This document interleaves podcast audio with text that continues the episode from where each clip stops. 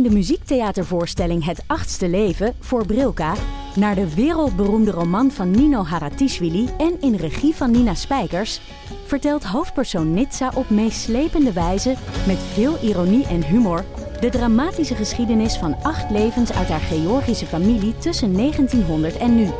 Een hartverscheurend en tegelijk troostrijk drama verteld vanuit het perspectief van vrouwen uit verschillende generaties, waarbij het publiek meegenomen wordt op een emotionele, visuele en muzikale reis door de 20e eeuw. Koop je tickets voor Het achtste leven via oostpol.nl.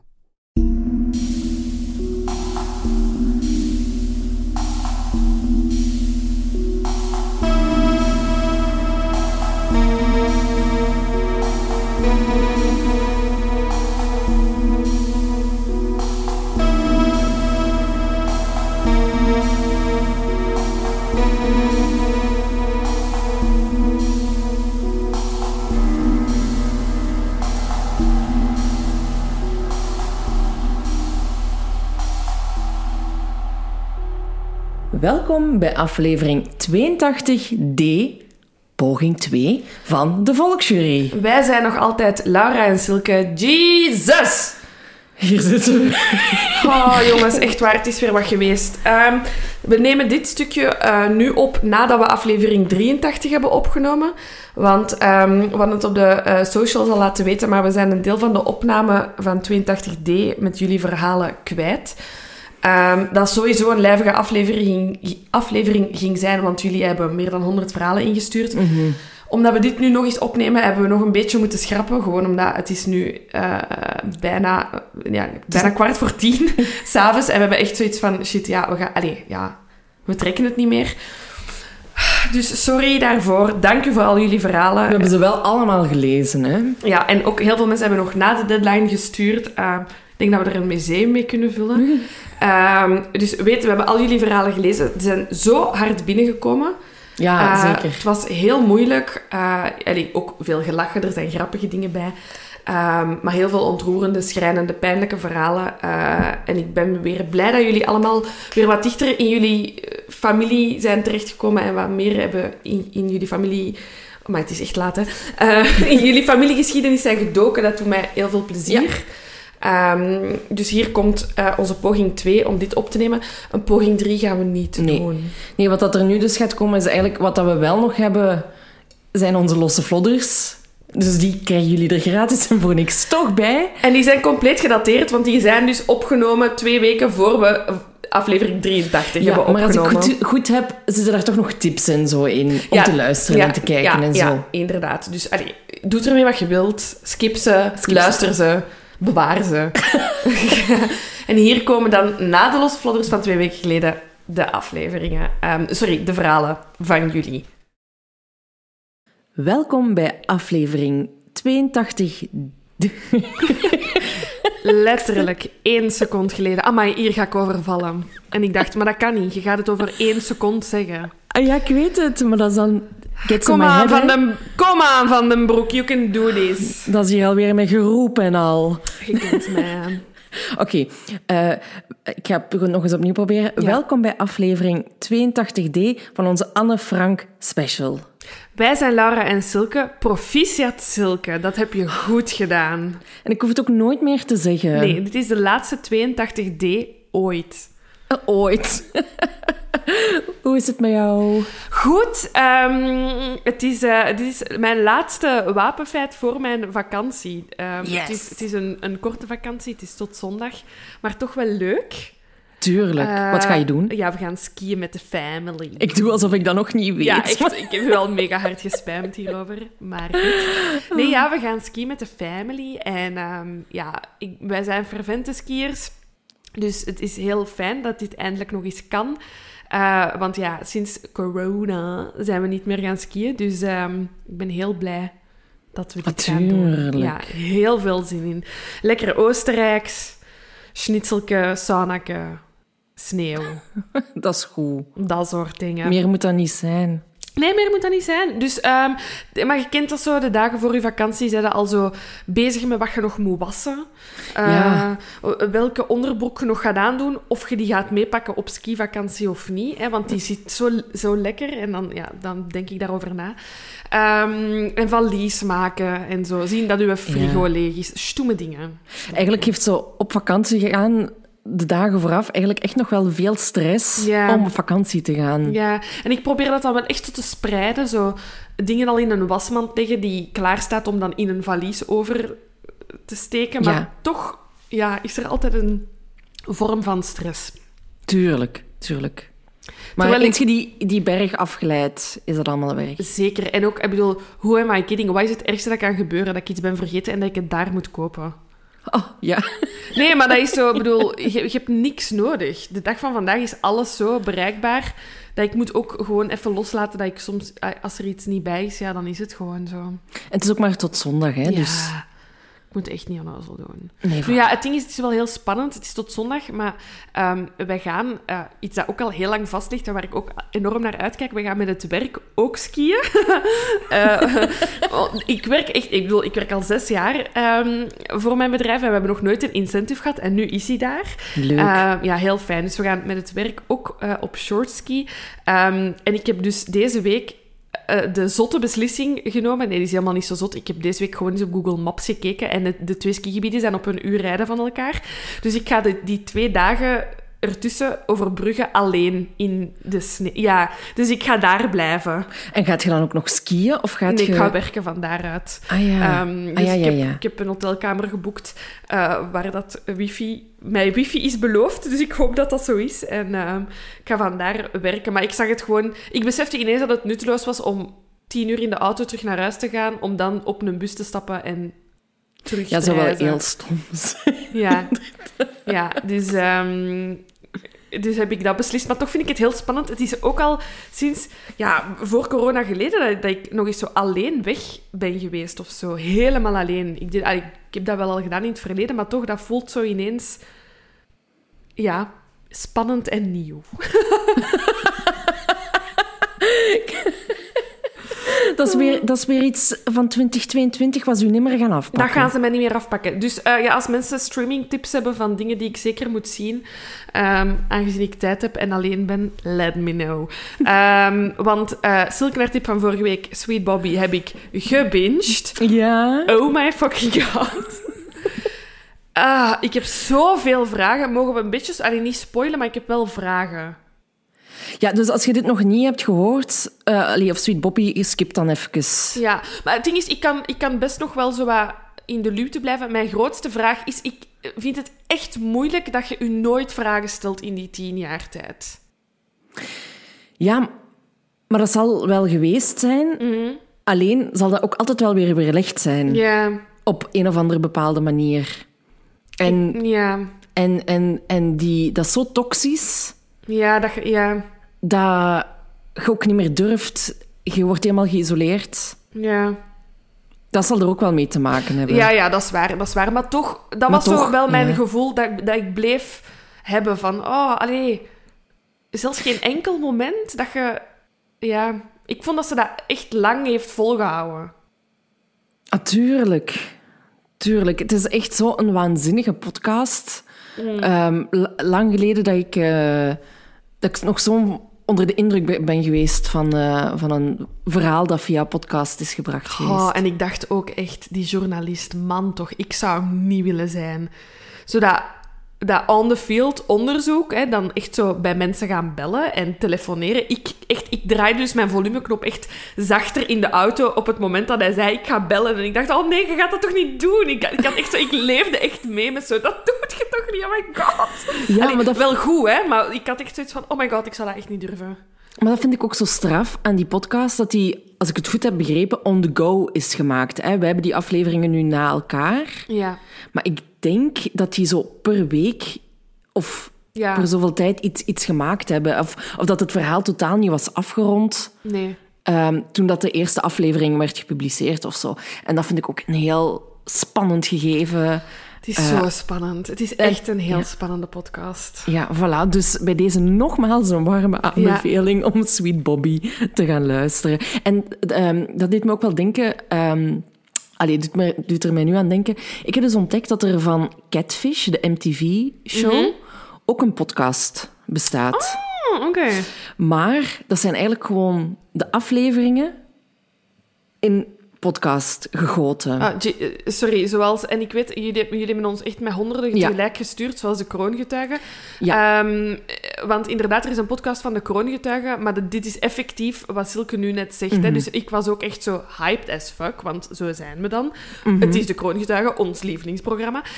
Maar het zijn dus effectief de afleveringen die jullie allemaal al via de Russische site illegaal hebben bekeken in podcastvorm. Dus er is geen nieuwe info. Maar het is wel een legale manier om het te consumeren nu. Exact. En bij Catfish... Allee, ik vond het wel tof om zo'n keer daar eens naar te luisteren, want vroeger, ik heb dat gebinged, hè. Catfish, ik wou dat altijd zien. En ik denk, dat daar mijn fascinatie voor zo imposters is ontstaan. Bedacht ik mij nu. Maar twee, het is... Ja, ik keek altijd zo voor de onthulling van de persoon. Ja. Want die leek natuurlijk in de verste verte niet op de foto's die waren doorgestuurd. Ja. En dat mist je natuurlijk hier in de podcast. Je hebt totaal geen beeld van hoe en waar en hoe dat die mensen eruit zien. Ja. Maar bon, ik heb naar de eerste aflevering geluisterd en het was toch wel weer een shocking reveal. Dus allee, dat maakt het dan wel weer goed. Ik vind ook, Catfish is echt iets voor echt onze generatie. En dan bedoel ik echt de mensen die tussen... Pas op met wat dat gezegd nu. Ja, nee, tussen 87 en 95 zijn geboren. Mm-hmm. Echt die... Echt net geen 10 jaar, maar echt de mensen die nog MSN hebben gehad. Die al echt in hun puberteit waren als Facebook er was. Je kon nog liegen. En we hebben allemaal gelogen. We hebben ons allemaal beter voorgedaan online. Ik bedoel, mensen moeten daar ook niet flauw over doen. Maar in hoeverre gaat... En ik snap wel, hoe ver trekt je die leugens? En hoe hard gelooft je de andere persoon aan de andere kant die je misschien nog nooit hebt gezien? Ja. Ja, heel fascinerend. En ik denk dat het daarom ook is, omdat het echt iets is dat heel herkenbaar is en iets wat je denkt van, amai, dit had mij echt kunnen overkomen. Of dit had ik zelf kunnen doen. Want ik begrijp de dader in het verhaal van Sweet Bobby ook een beetje. Of ik kan mij wel inleven in dat verhaal. Mm-hmm. Ja. Zonder te veel te willen zeggen. Maar het was een hele toffe podcast. Tof. Fascinerend, boeiend, intrigerend. Ik vond nog iets heel intrigerend deze week. Ik las op Instagram een hele hoop mensen uit Amerika voornamelijk die naar de serie Archive 81 aan het kijken zijn. Ja. Het zou een horrorserie moeten zijn. Dus ik google dan altijd eerst even en lees wat krantenartikels. En die is gebaseerd op een podcast. Op een horrorpodcast. Dus ik heb hem even geluisterd. Het is geen horrorpodcast. Ik bedoel, I love horror. En het is wel eng, maar het is niet... Jij bent mijn graadmeter, hè? Jij zou het aankunnen. Maar het zotte is, die podcast is echt al van 2015. Dus het is echt al... oldschool. En dus op die... de podcast is ook een fictief narratief. Verhaal, ja. En daar hebben ze een fictiereeks over gemaakt. Dus ik ga de reeks nu beginnen kijken. Ik heb de podcast uitgeluisterd. Ik vond de eerste 10 minuten... Want de aflevering duurde maar 15 minuten. De eerste 10 minuten stoorde ik mijn bekken aan de voice acting of zo. Mm-hmm. Het voelde eerst zo wat klungelig, maar je hoorde ook wel echt aan alles dat het echt ook een klein project was in het begin. Dus ik heb het een kans gegeven en dan wilde uiteindelijk altijd wel weten hoe dat eindigt of zo. Ja. Maar ik ben nu heel benieuwd om te zien hoe dat die podcast een fictiereeks is geworden. Ah, maar zo grappig, want nu dat je dat zegt, dat gebaseerd is op een podcast, want die naam zei mij al iets. Archive 81, hè, is het? Mm-hmm. En ik zei, maar van waar ken ik dat? Dat komt mij zo bekend voor. En ja... En heb je hem al geluisterd? Nee, nog niet.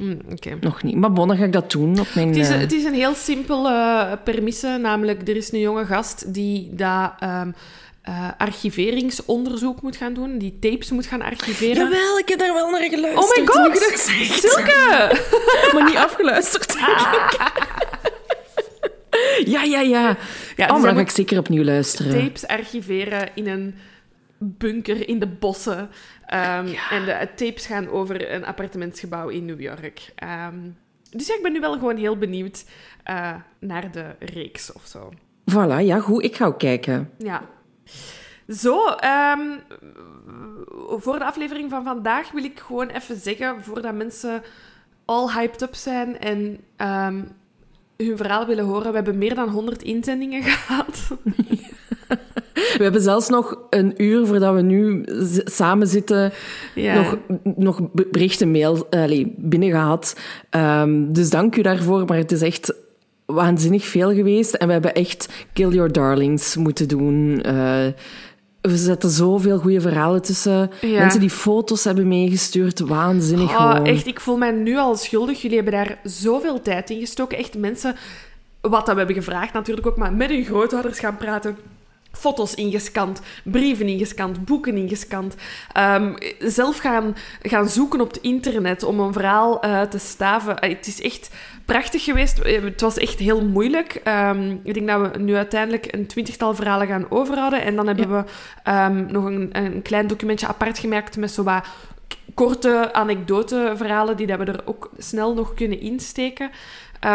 Maar echt, dank u hiervoor. En ik vind het bijzonder jammer dat we jullie niet allemaal kunnen voorlezen. En nee, we gaan geen 10 afleveringen maken met jullie verhalen. Dat hebben jullie ook al voorgesteld, maar no, that's not what we're gonna do. Nee, we gaan het bij deze aflevering houden. Wilt je daaraan beginnen? Of, Nee, ik heb nog van alles te vertellen eigenlijk. Oh ja, doe maar. We hebben ook zo... Trouwens, jij weet dit ook. We hebben sinds kort een gemeenschappelijke Google Drive. Hè. We zijn eindelijk, na bijna 5 jaar podcast maken, georganiseerd aan het geraken. En Silke heeft daar straks mijn losse vlodders opengeklikt. Dus ze weet maar al te goed wat ik allemaal nog ga lullen tegen jullie. Nee, ook iets wat jullie allemaal... jullie hebben nog 2 zaken naar ons doorgestuurd deze week. Jullie zijn niet te stoppen. Prachtig. We hebben het gezien, dus ik ga ze ook even vermelden. Ja, ik weet het. Morgen komt op Netflix de film Mijn beste vriendin Anne Frank online. En... Maar is dat dan... Want deze aflevering komt een week later, hè? Ah ja, dus hij staat nu online. Ja, hij staat al online. Voilà. Ik heb als kind dat boek gelezen waarop deze film gebaseerd is. Over haar beste vriendin. Dus ik ben heel benieuwd. Ik ga zeker kijken. Maar bedankt allemaal om het mee te delen. Het andere bericht dat we 100.000.000.000 keer hebben gekregen... Ook waarvoor dank. Hè? Maar ik vraag me altijd af wie dan denkt... Nee, maar ze hebben dit nog niet gekregen. Ook zo een week na datum. Nee, maar niemand gaat het terecht. Love it, hè? Ja, echt. Jullie hebben zo'n groot hart. Maar elke keer denk ik... Ja, maar na 5 dagen gaat wel echt iemand het al hebben gestuurd. Maar we weten dat het nieuwe onderzoek van Anne Frank... dat we in de vorige aflevering uitvoerig hebben besproken... bekritiseerd is geweest. En dat ze hebben ondertussen hun excuses aangeboden. En ze hebben bekend dat er inderdaad misschien een beetje tunnelvisieproblemen waren. Maar ook de onderzoekers of alleen de uitgeverij? Nee, ja, dat is een statement van de uitgeverij. Ja. Ja, want ik pak het er even bij. In een artikel van VRT Nieuws heb ik gelezen... dat er... dus de kritiek die geleverd is, volgens het fonds, het Anne Frank Fonds, denk ik, staat op zo goed als elke pagina feitelijke onjuistheden en grenst de conclusie dat een Joodse notaris de familie heeft verraden aan een complottheorie. En ja, dat is behoorlijk zuur, denk ik, voor... Ja, die uitgeverij, hè? Het is een beetje wat dat wij ook gewoon zeiden, denk ik. Alleen niet dat ik profetisch wil doen, maar... Wat wij ook gewoon zeiden, hè, dat het is een mogelijke piste, net zoals alle andere pistes mogelijke pistes zijn. Maar ze zijn niet met het grote licht gekomen. Er zijn geen harde bewijzen. Nee. En daar moeten ze gewoon eerlijk over zijn. Ja, voilà. Dat was ook mijn issue ermee. Mm-hmm. Dat van, ja, je kunt inderdaad wel van alles... Maar dat wil voor mij niet zeggen, ik blijf het een goed boek vinden als samenvatting, omdat ze gewoon alle andere theorieën er ook nog eens bij halen. En als je op een kritische manier het onderzoek leest en het boek leest, kun je voor jezelf ook wel een beetje uitmaken van... dit vind ik wel... ik spreek dit tegen, of deze theorie zou volgens mij wel kunnen, terwijl zij hem uitsluiten. Of omgekeerd of zo. Dus in dat opzicht denk ik, als je er meer over wilt... weten dan wat dat wij nu hebben verteld, vind ik het wel nog altijd een aanrader, omdat het wel heel grondig is en ze bespreken wel alles.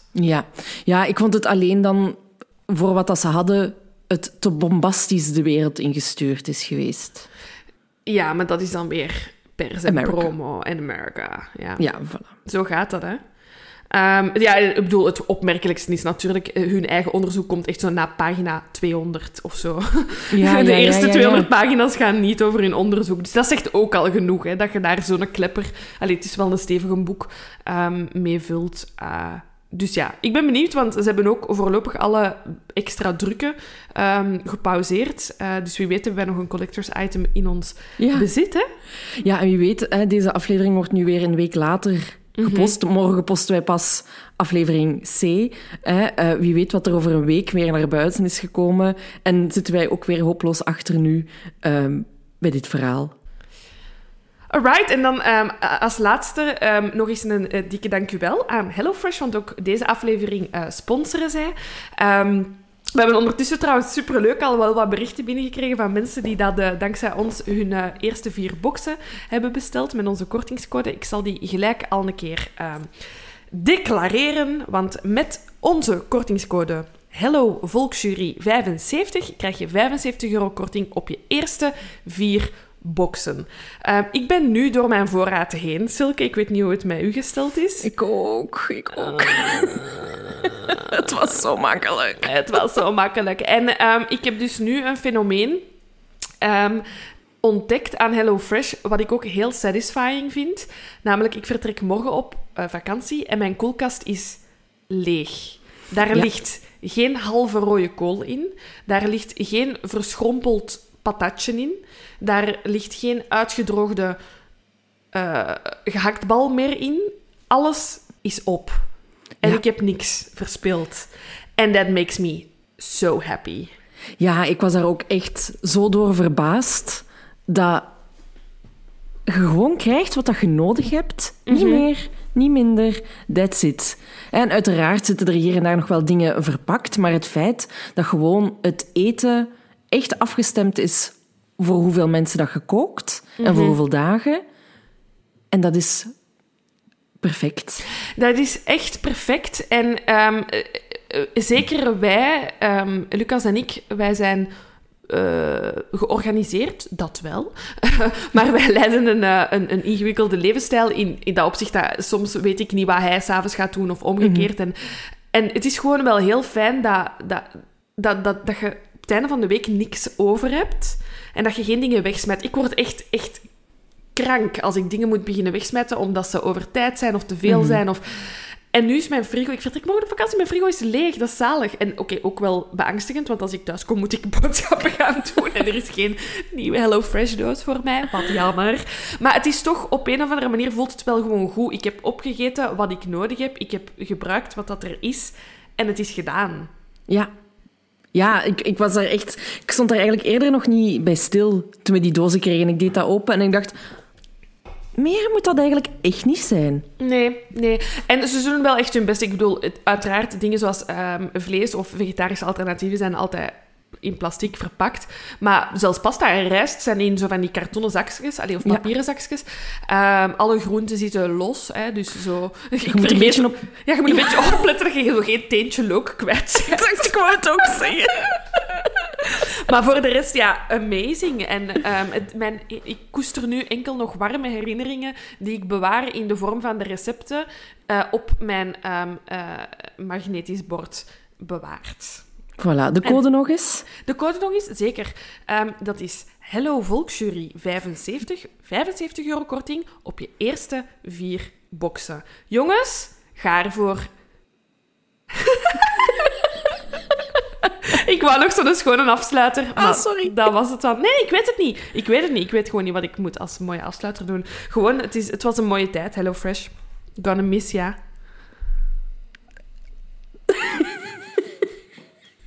Zeg je mij nu gewoon aan het uitlachen? Ik ben speechless. Nee. Oké. Bon. Alright, we gaan beginnen. Ik heb het waarschijnlijk ondertussen al 100 keer gezegd, 2 weken geleden en vandaag. Maar het was veel. Hè? Er waren meer dan 100 inzendingen. En hier is onze selectie. Het was Kill Your Darlings. Het eerste verhaal komt van Griet. Hey Laura en Silke. Ik ben pas een half jaar geleden begonnen met naar jullie podcast te luisteren, maar ik ben net op tijd up-to-date met de afleveringen om hiervoor een verhaal te kunnen insturen. Keep up the good work. Geen verhaal van verzet, onderduiken of deportatie, maar collaboratie. Om ergens te beginnen, ik zag in 2015 een oproep op Facebook van een kennis die voor een onderzoek van de Universiteit Gent een interview moest afnemen met een kind van de repressie. Ik wist dat mijn opa veroordeeld was voor collaboratie, dus toonde ik de oproep aan mijn mama en volgde er samen met haar zus een interview en het boek Kinderen van de Repressie. Een jaar later kreeg mijn mama bericht dat er een Canvas-reeks gemaakt zou worden en of ze eventueel zouden willen meewerken aan die reeks. En die reeks is dan uiteindelijk gemaakt en dat is Kinderen van de Collaboratie. Dat is inderdaad een tijdje geleden uitgezonden geweest op Canvas. Na wat twijfelen beslisten ze om toe te zeggen en werden ze geselecteerd voor opnames, wat het begin was van een duik in de familiegeschiedenis samen met een televisieploeg. Uiteindelijk haalden hun beelden en interviews de finale reeks niet. Achteraf gezien was dat ook wat een opluchting als bleek hoeveel media-aandacht de reeks kreeg, aangezien de familie toch wat twijfelde over hoe en voornamelijk oudere mensen in de omgeving zouden reageren op ons verhaal. Het verleden had een invloed op hoe mijn mama opgroeide. Als kind dacht mijn mama dat er slechts 1 iemand per gezin mocht gaan stemmen en dat daarom enkel mijn oma ging stemmen. Mijn opa had door zijn veroordeling geen politieke rechten meer. Ze verhuisden meerdere keren van de ene kant van Vlaanderen, soms in een kasteel, dat zou spoken en waar niemand wilde wonen. En mijn opa was altijd thuis, zodat hij... Mijn opa was thuis altijd op zijn hoede. Ja, mijn opa was thuis altijd op zijn hoede als hij 's nachts lawaai hoorde. Voor de Canvas-reeks was de kennis die we hadden over mijn opa enigszins beperkt. Zelf heeft hij er nooit met de kinderen of kleinkinderen over gesproken en hij is ondertussen al meer dan 20 jaar overleden. Ik was te jong om ooit met hem over het onderwerp te praten. De meeste informatie haalden we uit papieren die mijn mama ontdekte in dozen die mijn opa wilde wegsmijten.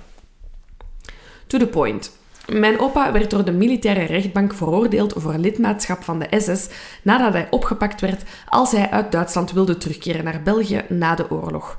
De vraag was echter altijd of hij effectief lid was of dat dit een veroordeling was die elke collaborateur kreeg toen hij terugkeerde uit Duitsland. Een van de experts waarmee ze konden spreken tijdens de opnames bevestigde dat mijn opa op een foto een typisch SS-uniform droeg en dus wel degelijk effectief lid zal zijn geweest. Wat hij gedaan heeft tijdens de oorlog zullen we waarschijnlijk nooit te weten komen. Mijn opa was begin de 20 tijdens de oorlog, heel jong dus. Voor de oorlog was hij onderwijzer, maar door zijn veroordeling mocht hij geen onderwijzer meer zijn en zat hij ook een aantal jaar in de gevangenis.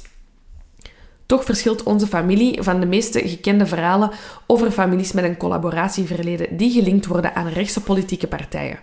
Mijn mama is niet opgegroeid in een omgeving met rechtse sympathieën en ik evenmin.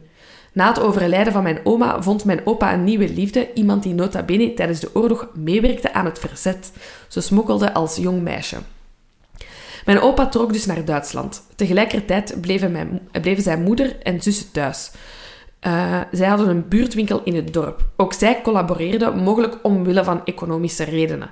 Maar ook zij bleven stil over hun verleden. Enkel de laatstlevende zus van mijn opa heeft een aantal zaken verteld toen ze begon te dementeren en de remmingen waarschijnlijk wegvielen.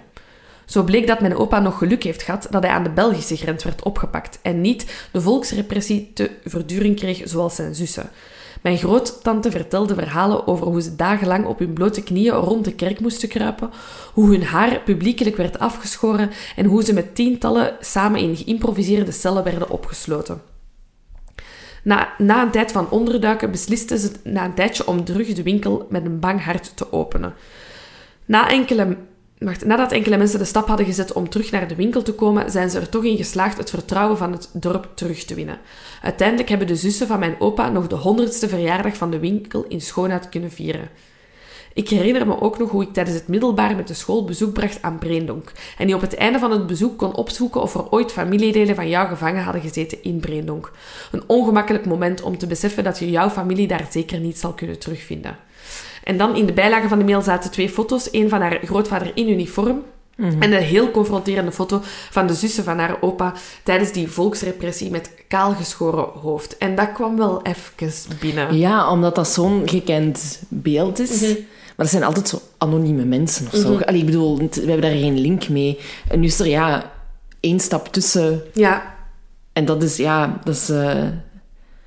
Een zeer opmerkelijk beeld. Ja, ja, het is tof, tof omdat we het verhaal van Anne Frank hebben kunnen brengen. En dat is natuurlijk, ja, zeg maar de goede kant. Hè, niet de goede kant, maar dat zijn de mensen die niks verkeerd hebben gedaan. En deze mensen hebben zo gezegd wel iets verkeerd gedaan. Maar ja, wat kiest je? Het is oorlog, hè? Ja, inderdaad. Ik denk dat we het er heel vaak al hebben over gehad. Mm-hmm. Van wat zou jij doen? Mm-hmm. Ja, we weten het niet, hè? Nee. Dank u, Griet, om dit verhaal te delen. En inderdaad, om ook een keer eens gewoon de andere kant... En daar ook open over te vertellen. Want ik veronderstel dat dat helemaal niet gemakkelijk is. Toen niet, nu nog steeds niet. Want vertellen dat uw grootvader een SS-uniform droeg en dergelijke. Ja, dat is gewoon echt heel, heel moeilijk, kan ik me voorstellen. Bon, Hannelore heeft ook een verhaal binnengestuurd. Dag Laura en Silke. Wat ben ik blij dat Wat ben ik blij dat ik dit keer een toepasselijk verhaal kan doorsturen. Hopelijk spreekt het jullie aan. Het verhaal gaat over de grootvader van mijn papa. PP heeft zelf een jaar lang in een concentratiekamp gezeten. Daar is hij erin geslaagd om een dagboek bij te houden. We hebben dan ook het voorrecht om die boekjes hier bij ons te hebben. Ik heb enkele foto's bijgevoegd van de dagboekjes. Als kind was ik er enorm gefascineerd door. De boekjes zijn in potlood geschreven in oud-Nederlands en al heel oud. Zodat de verhalen zeker bewaard blijven, heeft mijn tante het al eens overgeschreven. PP heeft zelf 1 keer zijn verhaal gedaan aan Meme en nadien heeft hij er nooit nog iets over de oorlog willen vertellen. De verhalen in de dagboekjes zeggen hem al meer dan genoeg. Het is om kippenvel van te krijgen. De verhalen gaan van het transport tot het eten dat ze krijgen, bommen die vielen, doden die op de grond gezaaid lagen, kogels die hun rond de ogen vlogen, noem maar op. Er is een heel stuk meegekomen. Ik ga gewoon even voor de sfeer 2 zinnen voorlezen. Daar was er een kamp, we hebben daar maar 10 dagen gezeten en goed bewaakt geweest. Ons eten was erg gemeen, we waren daar met 98 man en er was maar ratsoen voor 30. We mochten alle dagen onze riem harder en harder toetrekken. Dus dat is eigenlijk zo'n heel relaas van wat dat die man heeft meegemaakt. Ja, ook gewoon een bewaard dagboek uit de oorlog, hè, wat we net ook hebben gebracht. Gewoon. Ja, klopt inderdaad. En het is... Ja, ook gewoon de taal die hij gebruikt. Hè. Er is hier nog een zin. Zij zegde dan, je zult gaan eten krijgen. En zij ging weer voort. En die zij is met Z-E-I-J. Heel archaïs, hè? Ja, inderdaad. En dan gaat Anne-Lore verder. Een verhaal dat Meme ons vertelde was dat hij zichzelf heeft moeten redden. Er is een moment geweest dat hij voor de gaskamer stond. De nummers werden afgeroepen en diegenen moesten hun nummer afdoen en naar binnen gaan. Hun nummer stond op een houten plakkaatje geschreven dat rond hun nek hing. En PP was erbij. Doordat er zoveel man naar binnen moest, hadden de Duitsers geen overzicht. Hij heeft snel een ander nummer van de grond geraapt en rond zijn nek gedaan. Zo kon hij niet meer afgeroepen worden. Bedankt om deze mail te lezen. Vele groetjes, Hannelore. Maar dat is ook weer om kippenvel van te krijgen. Ja. Hè. Weten dat uw moment daar is en toch in een flits van een seconde een beslissing kunnen maken en zeggen van, ik moet dit nu doen en dan blijf ik leven. Ja, want we hebben dit verhaal al een keer opgenomen. En ik moest achteraf heel erg denken aan Squid Game. Aan het voor de mensen die de reeks niet kennen, het is een fictiereeks uit Korea, waarbij dat mensen allemaal kinderspelletjes moeten spelen om te kunnen overleven. Ja. En die moeten dan ook zo pot piano spelen eigenlijk. Zeg nu niet dat je 1, 2, 3 piano. Ja, dat kan ook. Hoe zegt jij dat? Pot piano. Ah, dat ken ik niet. Maar ja, dat is hetzelfde. Ja, dat weet ik ook nog. We gaan hier niet... Elk kinderspel, dat is voor een andere podcast. Maar... Toen wij daar zo aan denken, hè, in een flits van een seconde denken, ik moet dit overleven, wat kan ik doen? Want het is zo willekeurig. Ze hebben waarschijnlijk willekeurige nummers afgeroepen. Ja, inderdaad. Bedankt voor het verhaal, Hannelore. Ja, heel, heel, heel hard bedankt. Het volgende verhaal is van Gesina. Hey, Laura en Silke. Wat een toffe special. Wauw, jullie hebben het supergoed uitgelegd met heel veel details. Complimenten. Jullie doen dat supergoed. Ja, ik ga ook alle complimenten voorlezen. Toen ik hoorde dat jullie zochten naar verhalen, dacht ik gelijk aan het verhaal van Wim. Ik heb krantenartikels, foto's van het internet gevonden en ik ben zelf ook nog eens in de fotoalbums gedoken van mijn oma. Ik heb het er druk mee gehad, amai. Het is ook echt even misschien ook goed om te zeggen, jullie hebben daar keiveel werk in gestoken. Dat doet echt heel veel plezier. Ja, inderdaad. Elk oorlogsverhaal is indrukwekkend, zo ook dit verhaal. Dit verhaal blijft mij intrigeren. Alle artikels die ik heb gevonden, heb ik onderaan toegevoegd. Hierbij schets ik het verhaal kort, uitgelegd door mijn oma. Het tweede deel van het verhaal is dan vanuit mijn standpunt geschreven. Mijn oma Beppe is nu 92 jaar en zit oorspronkelijk uit Bennebroek, dat is vlakbij Haarlem. Maar ze is uiteindelijk voor de liefde verhuisd naar Friesland. En mijn roots liggen dus in Friesland. En Beppe is het Friese woord voor oma. En dus nu volgt haar verhaal. Mijn moeder was bij haar zuster in een ander dorp op visite. Daar waren Wim en de ouders ondergedoken. Zij moesten vaak heen en weer naar een ander adres, omdat het niet meer veilig was voor hen. Ze waren nu op zoek naar een vast adres voor hun zoontje Wim. Omdat mijn moeder wel vaker aan Joodse mensen onderdak had geboden, zei ze, geef hem maar mee. En zo gezegd, zo gedaan. Ik had 6 broertjes en zusjes, dus daar kon er nog wel eentje bij. Mijn moeder wist wel dat mijn vader het goed zou vinden. Wim paste zich heel goed aan. Er was altijd wel een broertje of een zusje dat aandacht voor hem had. Wij als kinderen wisten eerst niet dat het om een Joods jongetje ging, maar als ons kinderen werd verteld dat het jongetje van Rotterdam was en die was gevlucht uit de bombardementen van de grote stad. Wim verbleef dus bij ons om zogezegd aan te sterken. Ik en mijn broertjes en zusjes konden niet meer naar school. De scholen waren bezet door Duitse soldaten. Maar we woonden in een klein dorp en iedereen kende elkaar. Zo was er altijd wel iemand die een helpende hand kon gebruiken. Zelf was ik een hulpje op de kleuterschool. Ik nam Wim dan ook wel gauw eens mee. We gingen zo gewoon mogelijk met hem om. Hij had een speciaal plekje bij mijn vader. Mijn vader werkte in de bloemenbollen. Heel Hollands. Maar hij was ook koster in de kerk. Als hij voor de dienst alles ging klaarmaken, ging Wim vaak met hen mee en mocht hij de Bijbels klaarleggen. Dat vond hij heel fijn. Hij zat ook naast mijn vader aan tafel en stiekem kreeg hij dan wel eens een extra lekker hapje op zijn bord. Na een poosje werd ons dan toch verteld dat het om een Joods jongetje ging. We kregen de instructies hoe te handelen als er onraad was. En dat ging zo. Achter ons huis was een bospaadje. Daar moesten we zo vlug mogelijk heen gaan. Het was ongeveer 10 minuten lopen naar de kerk en dan moesten we direct naar de dominee gaan. Op de dag van de arrestatie werd er aangebeld en stond de plaatselijke politie met een SS'er voor de deur. Mijn moeder was alleen thuis met mij, mijn jongere broertje, zusje en Wim. Toen ik met Wim weg wilde vluchten, stond er bij de achterdeur ook al een SS'er. Ik kon geen kant meer op. Ze namen mijn moeder en Wim mee.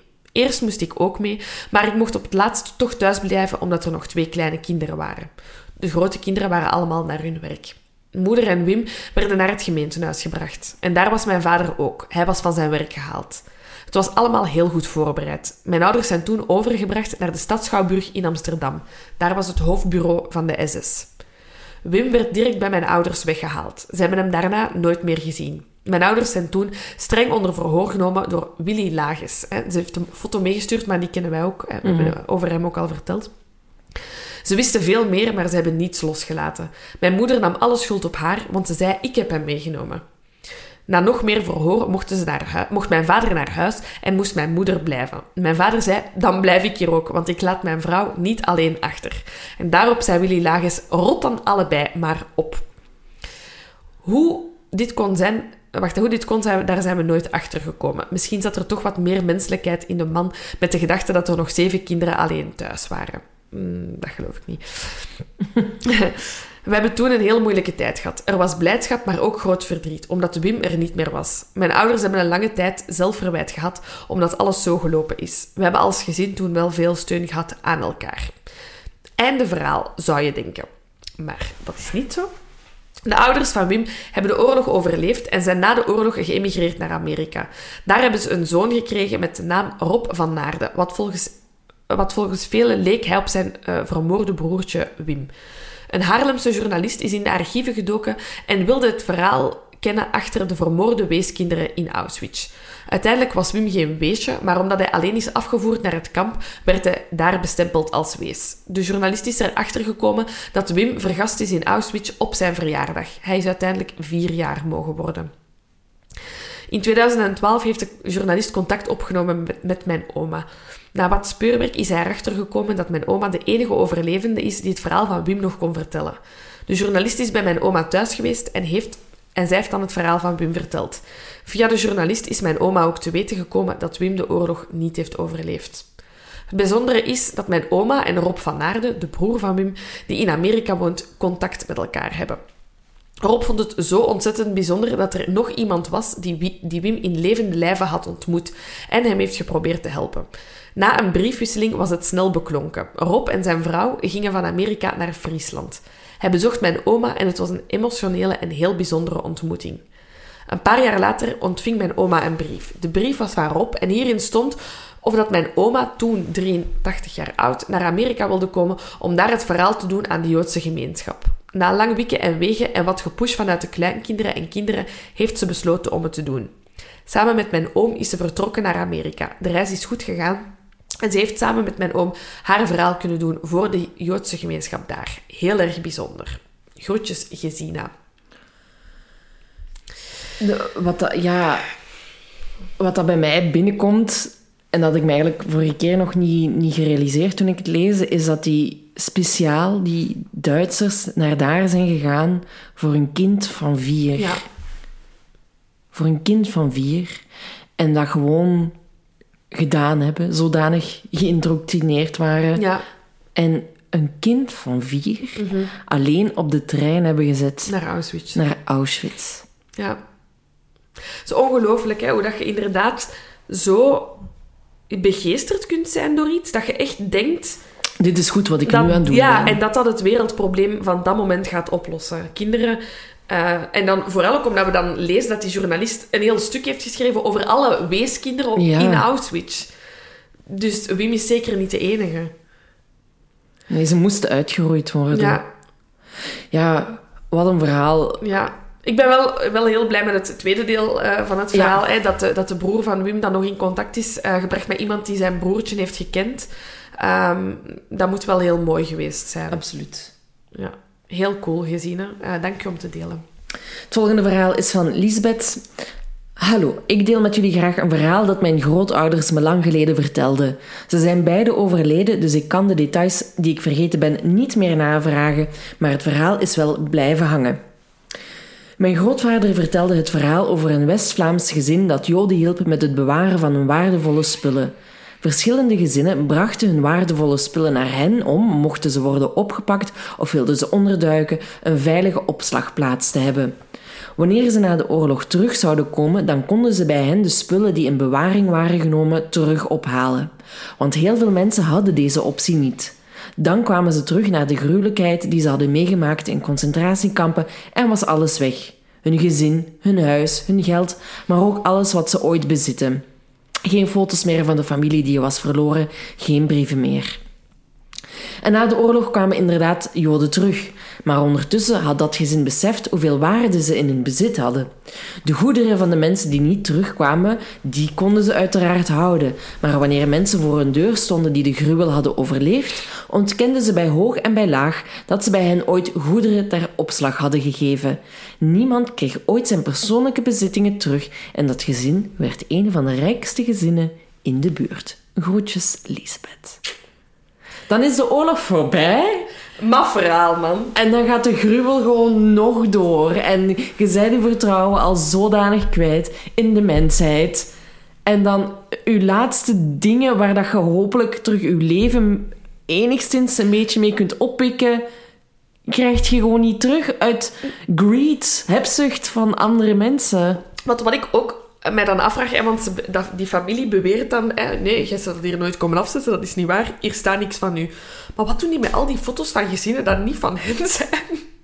Ja, ik denk dat die gewoon in de papierbak zijn terechtgekomen. Oh, jezus. Dat vind ik... Dat is heel gruwelijk. Dat is echt zoiets natrappen. Ja. Bedankt. Heel. En had ik nog nooit gehoord. Nee, en ook nog nooit over nagedacht dat als je inderdaad onderduikt... Ja, je gaat het niet in de sugarcane gaan steken en... Allee. In de watten? Allee, zo'n een complex met garagebox waar je... Ja. Heet dat bedrijf? Ik dacht altijd dat Stuttgart... Je weet wat ik bedoel, hè? Een opslagplaats, ja. We hebben de laatste tijd zoveel taalkundige... Issues. Anyway... Volgend verhaal is van Alexander. Dag meisjes van de Volksjury. Ik had nooit of te nimmer gedacht dat jullie de zaak Anne Frank ooit zouden brengen. Om de een of andere reden aanzag ik dit niet als true crime, maar eerder een war story, zoals er zoveel zijn. Maar ik ben wel super blij dat het deze is geworden. Jullie lanceerden tijdens de eerste aflevering van de Anne Frank special een oproep naar persoonlijke verhalen uit de oorlog. Ik ben een 80s/90s kid, dus ik heb zelf persoonlijk niets meegemaakt. Maar de broer van mijn grootvader wel. Hij heette Jozef Marcel en hij werd geboren op 15 juni 1925. Iedereen noemde hem bij zijn roepnaam Marcel. Tijdens de Tweede Wereldoorlog sloot hij zich aan bij de Witte Brigade en het Geheime Leger. En dan, een beetje zoals mijn verklarende woordenlijst uitleg. Hè. De Witte Brigade was een Vlaamse verzetgroep die zich met hoofdzaak bezighield met niet-gewelddadige zaken, zoals het verspreiden van anti-Duitse propaganda, het aanleggen en bijhouden van lijsten van collaborateurs en het organiseren van vaderlandslievende manifestaties op belangrijke Belgische data. Daarnaast boden zij ook hulp- en ontsnappingslijnen aan neergestorte geallieerde piloten, voortvluchtigen van de verplichte tewerkstelling en gaven zij onderduikadressen aan Joden. Ik vind dat al stevig. Ja. Het Geheime Leger was een Belgische gewapende verzetsgroep en hun modus operandi was in hoofdzaak het verstoren van het treinverkeer, opblazen van bruggen en onbruikbaar maken van communicatielijnen van de bezetter. Tijdens de bevrijding bemoeilijkten ze de aftocht van de Duitsers. Marcel werd lid van het Geheim Leger op 1 juni 1942. Hij was toen 16 jaar. Was het jeugdige domheid, echte vaderlandsliefde of een grondige haat ten aanzien van de Duitsers die hem daartoe heeft aangezet? Het was waarschijnlijk een combinatie van alles samen. In de zomer van 1944 kregen de Duitsers hem in het vizier als lid van een verzetsbeweging. Op 7 september 1944, daags na de bevrijding van Gent, werd Marcel met een opdracht van het Geheime Leger belast. Hij moest vijandelijke posities aan het Schipdokkanaal waarnemen. Een verkenningsopdracht die werd gedekt door een schriftelijk verzoek van een lokale huisarts om medicijnen en verband af te halen bij het Rode Kruis te Eeklo. Op de terugweg werd hij gearresteerd door 3 leden van de SS. Hij werd meegenomen in een Duitse militaire wagen naar het klooster in Slijdingen. Daar hebben de zusters van het klooster kunnen zien hoe hij door 3 leden van de SS uit de auto werd gesleurd en naar de tuinen van het klooster werd gebracht. De SS'ers wilden hem opstellen om te fusilleren. Marcel had al snel door wat er zou gebeuren. Hij wou zich niet zomaar laten neerschieten en hij probeerde te vluchten. In zijn vlucht losten de Duitsers enkele schoten, waarbij de dappere jongen in de rug werd geraakt en neerviel. Hij heeft zich nog kunnen omdraaien en hij zag hoe een beul recht op hem afkwam gestapt. De SS'er schoot zijn revolver leeg op het voorhoofd. Hij werd 19 jaar jong. De lijkschouwer getuigde dat de schedel van de overledene op verschillende plaatsen was doorboord door het vuurwapen. De dood moet ogenblikkelijk geweest zijn. Een andere persoon die het lijk schouwde, verklaarde dat de schedelpan zich op de neus van de vermoorde bevond. Het voorhoofd was eenvoudigweg weggeblazen. Marcel woonde toentertijd nog steeds bij zijn ouders. De hele buurt wist dat hij verzetslid was. Volgens de overleving zouden, in grote letters, de overburen hem hebben verklikt bij de Duitsers. Men is niet zeker, dus je mag niet zomaar iemand daarvan betichten. Hiermee wil ik even duiden hoe de samenleving op dat moment in elkaar stak. Onzekerheid over de toekomst zorgde ervoor dat doodnormale mensen soms kozen om mee te huilen met de Duitsers. Mijn grootouders hebben alle documenten, zoals de getuigenis van de zuster bij de politie, het autopsieverslag en de lidkaart van het Geheim Leger gespaard. Ik zal alles inscannen en aan jullie bezorgen. Los van deze zaak, als ik terugdenk aan de opofferingen die zoveel miljoenen mensen hebben gemaakt tijdens de Tweede Wereldoorlog, dan kan ik niet anders dan dit verhaal ook overbrengen naar mijn kinderen. Marcel was maar één van de miljoenen slachtoffers, maar achter elk slachtoffer zat een verhaal. Ze hebben allemaal familie en vrienden die om hem gaven en slachtoffers hadden allemaal een ongeleefd leven. Bij het begin van de coronacrisis zaten veel mensen te zeuren over het feit dat we niks meer konden of mochten. En dan moet ik telkens terugdenken aan het verhaal van Anne Frank en haar familie. Zij zaten 2 jaar opgesloten en konden of mochten ook niks. Wij hadden in 2020 en 2021 en 2022 tenminste nog Netflix en wekelijks een aflevering van de Volksjury. Waarvoor dank, meisjes. Groetjes, Alexander. Dank je voor de complimenten.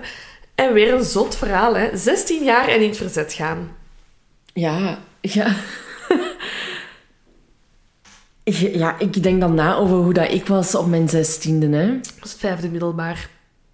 Ja, vierde, vijfde middelbaar. Je bent je dan natuurlijk wel al op bepaalde hoogte bewust van wat er zich afspeelt in de wereld. Ja. Ja, het kan misschien een combinatie zijn van jeugdige onbezonnenheid en idealistisch zijn en dergelijke. Ja. Want dat zei het je dan, hè, op die leeftijd. Tuurlijk, ja. Ik bedoel, iets minder lang geleden hebben we nog de klimaatmarsen gehad van de jongeren. Dus ik denk dat er zeker wel een vorm van activisme en politieke gewaarwording is op die leeftijd. Dus dat zal zeker het geval zijn. Maar het is wel nog iets anders om echt aan de slag te gaan en echt opdrachten te krijgen. Ja. Hè? Het gaat niet over van hier, houd dat wapen eens een week bij u thuis onder uw kussen. Nee, die werd echt op verkenningstocht gestuurd. En ga een keer kijken wat de verdedigingsposities zijn. Dat is wel heel opmerkelijk. En het heeft hem zijn leven gekost. En ook wel zot dat je dan naar een klooster wordt gebracht, waar dat dan die nonnen rondlopen. Terwijl jij het aan het voorlezen was, dacht ik, waarom zijn die helemaal naar daar gereden? Als ze hem toch maar gingen doden of executeren, waarom? Het zijn de Duitsers die aan de macht zijn op dat moment. Ja. Die hadden hem dan toch even goed langs de straat. Allee, dit maakt ook allemaal niet uit verder. Maar dat is een bedenking die ik had van waarom die moeite nog nemen. Hadden ze misschien in eerste instantie andere plannen met hem? Heeft hij niet willen babbelen? Allee, ik bedoel, zo'n zaken.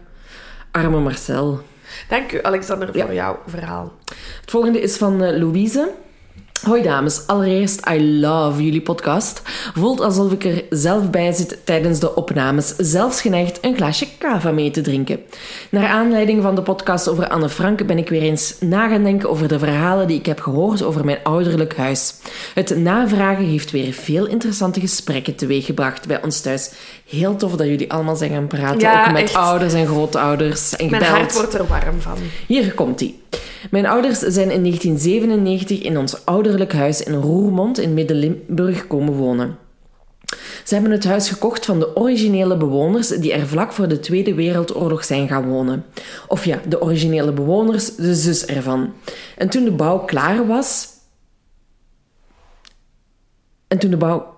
Ja, ik vermoed dus dat de ouders het hebben gekocht van de zus en dan vertelt ze terug over de originele bewoners die het huis hebben gebouwd, denk ik.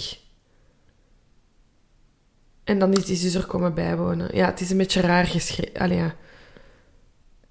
Ik ga gewoon naar de volgende alinea. Ja, het komt er dus gewoon op neer dat haar ouders het huis hebben gekocht van een koppel die het heeft gebouwd. Maar dat koppel was al dood, dus de zus is daar gaan bijwonen. Dus haar ouders hebben het van die zus gekocht. Ja, oké. Toen mijn ouders gingen verbouwen, hebben ze de oude vloeren eruit gehaald en zijn ze één schuilplaats tegengekomen. Deze zat in de woonkamer onder een tafel. Bedoeling was dat je heel snel vanaf je plek aan tafel erin kon schuiven. Deze ruimte was voor maximum 4 personen en je kon er niet in staan. Een soort kruipruimte. Dus echt alleen om te schuilen tijdens de razzia's. Ze woonden voor de rest, denk ik, dan in het huis. Wat ik mij dan gelijk afvraag, hoe gebruikelijk was het om zoals de familie Frank echt te wonen in een schuilplaats? In de schuilplaats vond mijn vader een knijpkat, een zaklamp en een mes en duidelijke sporen van dat er mensen hadden gezeten. Wie deze onderduikers waren, weet ik niet, maar meneer en mevrouw die er woonden waren er sowieso van op de hoogte en hebben deze mensen bewust geholpen. Daarnaast zaten er allemaal rode verfvlekken op de mooie houten vloer. Na onderzoek is mijn vader erachter gekomen dat hier witte doeken met rode kruisen zijn beschilderd. Deze werden op daken van onder andere scholen, kerken etc. gelegd om te voorkomen dat deze gebombardeerd werden. Op zolder hebben mijn ouders een oud kistje gevonden met de daarin granaten. Deze waren duidelijk nog intact. Deze is de EOD, ik denk de Dovo, zoals bij ons thuis opkomen halen. Jammer dat ik mij hier niks meer van kan herinneren. Ik was toen 7. In mijn hoofd was het in ieder geval een mega spannend verhaal dat ons huis een rood kruisgebouw is geweest. Er granaten in de schuilkelder zijn gevonden en ga ze maar door. 2 huizen verder zijn veel grotere schuilkelders voor zeker 15 personen gevonden. En voor het stukje romantiek... Mijn opa en oma hebben elkaar in het legerhospitaal leren kennen. Mijn opa werd niet opgeroepen om deel te nemen aan het leger door zijn slechte gezondheid. Maar hier was hij het niet mee eens. Hij is op een dag samen met een vriend toch gegaan en raakte hierbij gewond. Ik weet niet of hij iets heldhaftigs heeft gedaan. Voor mijn eigen beeld van opa uiteraard wel. Ja, en ik denk ben ik sowieso als je gaat vechten. Dat is heel waarhaftig. Ja, die is echt neergevallen in strijd. En ik zou juist hetzelfde denken. Of dat hij heel knullig is gevallen of de griep kreeg en ze hem dus inderdaad niet voor niks hebben opgeroepen. Anyway, zijn vriend kwam helaas om het leven. Hij werd naar het legerhospitaal gebracht en hier verpleegd door mijn oma. Hier werden ze verliefd op elkaar, zijn ze getrouwd en hebben ze 3 kindjes gekregen, waarvan mijn vader de jongste is. De oorlog en de verhalen erachter blijft mij fascineren, dus als jullie na jullie onderzoek kijken, luisteren of leestips hebben, I wanna know. Good luck en ik kijk uit naar de volgende aflevering. Groetjes, Louise. Ja, Louise, ik ben super jaloers op je ouders, want mijn huis dat Lucas en ik hebben gekocht is ook pre-oorlog. Dus ik had zo gehoopt op schuilkelders en rode vlekken en dingen achter het behang en ik heb echt niks gevonden. Maar wacht, je bent nog niet klaar helemaal met... Ja, ik ga geen muren beginnen uitbreken, hè. Dat is nog mijn enige kans. Kijk. Dan niet, hè? Ja. Je wilt het ook niet, hè, Laura? Je moet er een beetje moeite voor willen doen. Ja. Oké, maar heel interessant verhaal. En ik heb ook een heel visueel beeld van allemaal mensen die rond een tafel zitten. En er wordt op de deur geklopt. En ik zie dan zo die mensen in die schuilkelder kruipen. En dan zo te veel borden rond die tafel voor mensen die nog overblijven. Zou ik ze nog met allemaal eten? Ja. Zo? Ja, maar ja. Het was een kruipkelder ook echt. Het is ook maar voor even te schuilen, inderdaad. Strafverhaal. Alright, het volgende verhaal is van Ona. Dag Laura en Silke. Ik ga niet beginnen met waarschijnlijk is mijn verhaal niet interessant genoeg. Wel met waarschijnlijk hebben jullie ongelooflijk veel verhalen binnengekregen en de keuze lijkt mij niet makkelijk. Klopt. Dat klopt. Ik wil jullie vooral bedanken, want dankzij jullie dacht ik terug aan het uitzonderlijke verhaal uit onze familie en ben ik op zoek gegaan naar meer informatie. Ik ken wel wat verhalen over mensen die in het verzet zaten, maar in onze familie is er een verhaal dat lang niet verteld mocht worden. Eentje van de SS en het Oostfront. Mijn overgrootvader en de oudste zus van mijn opa schreven hun versie over de feiten neer. Het was heel intrigerend om te lezen en daarom deel ik het ook graag met jullie. De 2 oudste broers, Theo en Herman van mijn opa, zijn tijdens de Wereldoorlog II naar school gegaan in het erg christelijke kleinseminarie in Hoogstraten. Herman bleek op zijn 16-17 onhandelbaar en rebels te zijn. Anno 22 een echte puber dus. Hij worstelde met zichzelf en hij zocht een uitweg en wilde weg van dat klein seminarie. Met zijn oudere zus Ria besprak hij plannen om te vluchten naar Engeland. Zij heeft hem ervan overtuigd om in België te blijven, naar school te blijven gaan en om zijn plannen te laten varen. Op 3 april 1944 komt mijn vader dus... Haar vader, dus mijn overgrootvader, vertelde dat Herman weggelopen is uit het seminarie, samen met een vriend. Na een week zonder informatie en ten einde raad vroeg mijn overgrootvader aan een vriendin van de familie om eens te informeren bij het werfbureau der Waffen-SS. En op 11 april 1944 werd bevestigd dat Herman zich bij hen had aangesloten. Op 3 april had hij zich gemeld bij de Ausbildungsschule van de SS in Schoten. Onmiddellijk ging zijn vader daar langs en hij kon niet geloven dat zijn zoon er overtuigd van was geraakt van het Duitse gedachtegoed. Amai, sorry jongens. Herman gaf meteen toe dat hij een misstap had begaan en dat hij niets liever wilde dan naar huis te kunnen komen. Ja, typisch pubers, direct van mening veranderen. Op dat ogenblik was Herman 17 jaar en bij zijn aanmelding hadden ze hem verteld dat hij nog steeds kon opstappen als hij dat wilde. Maar hij kende de duivelscellisten der Duitsers niet, zo schreef mijn overgrootvader hierover. Die schakelde iedereen die hem ook nog maar zou kunnen helpen in om zijn zoon vrij te krijgen. Zo is die overgrootvader dan terechtgekomen bij, ik vermoed, een hele hoge man. Echt een hele lange titel. Maar ik denk een hoge pief bij de Waffen-SS. En hij zou de enige zijn die Herman had kunnen vrijlaten. Het zou misschien gelukt zijn, mocht mijn overgrootvader niet geweigerd hebben een Hitlergroet te hebben uitgebracht en zich aan te sluiten bij de nazi-gezinde beweging. Herman bleef dus verplicht aangesloten bij de SS. Na zijn trainingsperiode zou hij naar Duitsland vertrekken om te gaan vechten aan het Oostfront. Voor dat vertrek werd hem een verlof beloofd en mijn overgrootvader beraamde dan ook een plan om hem te laten onderduiken tijdens dat verlof. Ook die belofte bleek vals te zijn, waarop Herman op 16 mei 1944 beslist om te vluchten uit die afdeling van de SS. Jammer genoeg werd hij opgepakt en overgebracht als krijgsgevangene naar de gevangenis in Sint-Gillis. Mijn overgrootvader heeft nog geprobeerd om hem te bezoeken, tevergeefs. Op 6 augustus 1944 schrijft Herman aan mijn overgrootouders dat hij naar de gevangenis is overgebracht naar Senheim in Duitsland. Hij laat weten het opperbeste te maken en vrienden te hebben. Hij vertelt dat hij een opleiding krijgt en voorlopig nog niet naar het front moet. De brief is niet erg lang en hij zegt dat hij nog een langere brief zal sturen. Die brief zal er nooit komen. 6 augustus 1944 gaf hij zijn laatste teken van leven.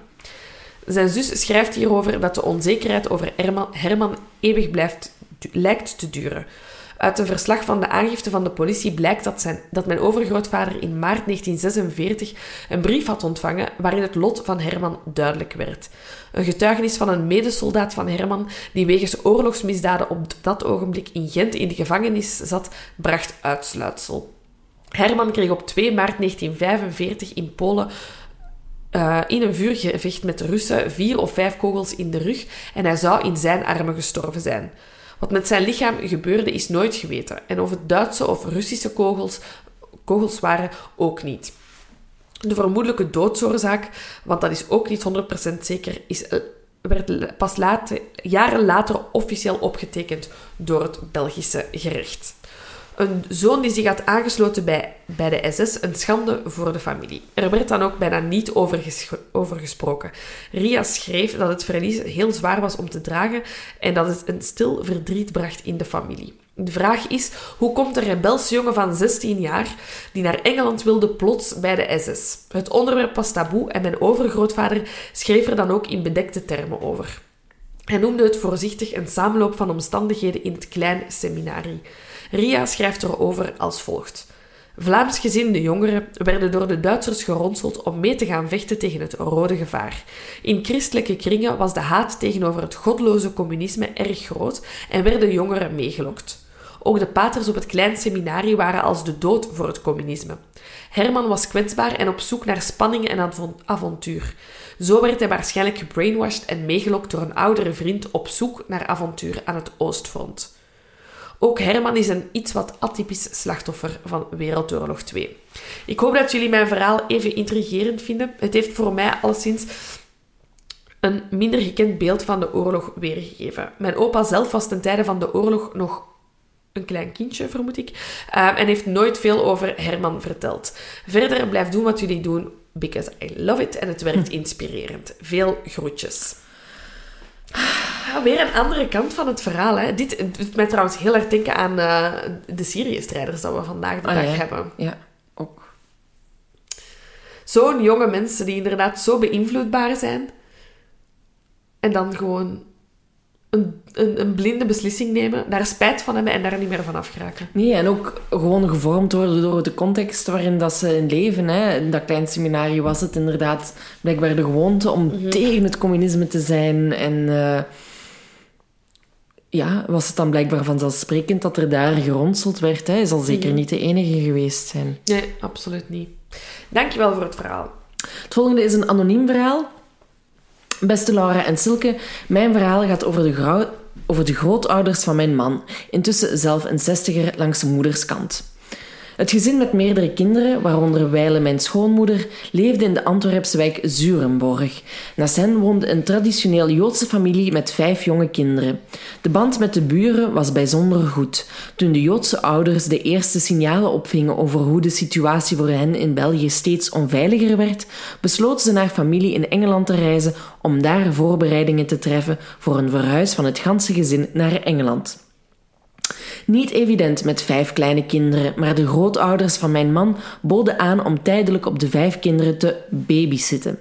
Tijdelijk zou een zeer relatief woord worden. De situatie werd echter sneller dan verwacht onhoudbaar en van het Joodse gezin was geen spoor meer te bekennen. De ouders waren er niet in geslaagd om tijdig terug te keren uit Engeland en ook de kinderen werden niet meer gezien.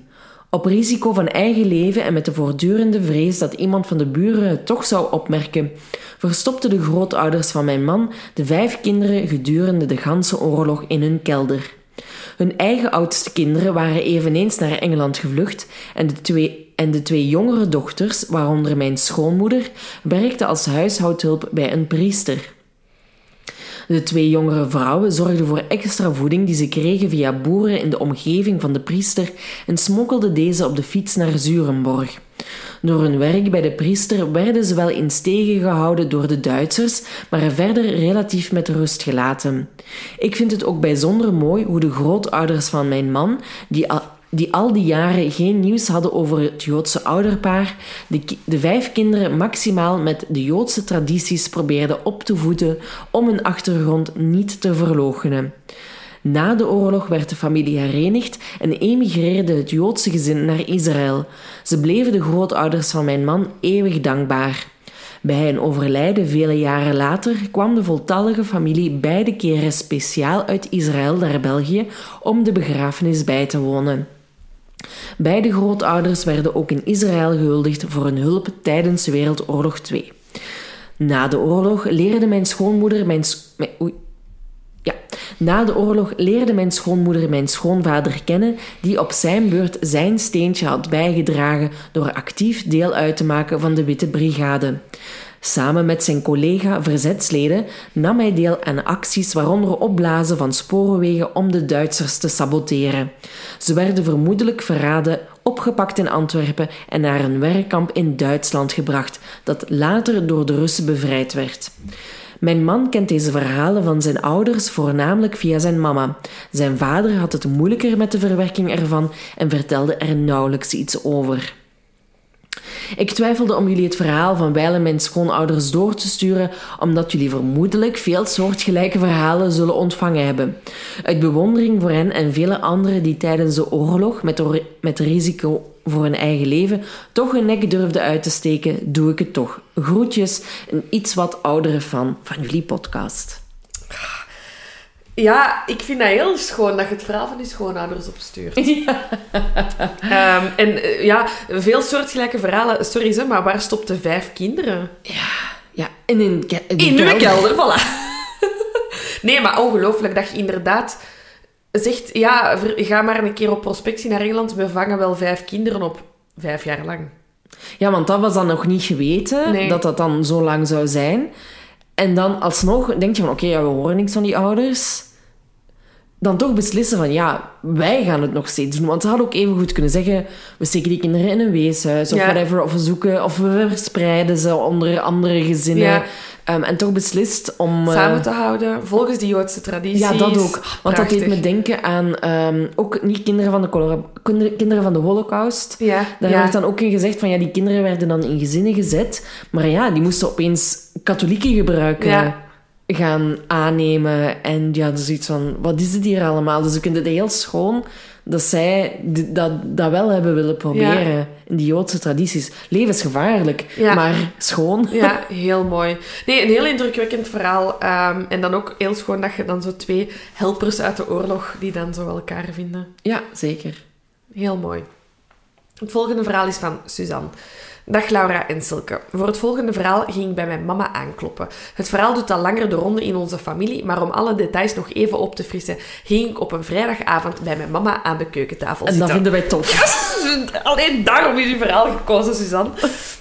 Ik weet niet of het verhaal relevant is in de toon van Anne Frank, want het heeft niets met antisemitisme te maken, maar het is wel een leuk Duitsertje om de tuin te leiden verhaal. Ja, love it, hè. Hier gaan we. Mijn overgrootvader, oorspronkelijk uit West-Vlaanderen, maar woonachtig in Limburg, zat in het leger en was gestationeerd in de kazerne van Gent.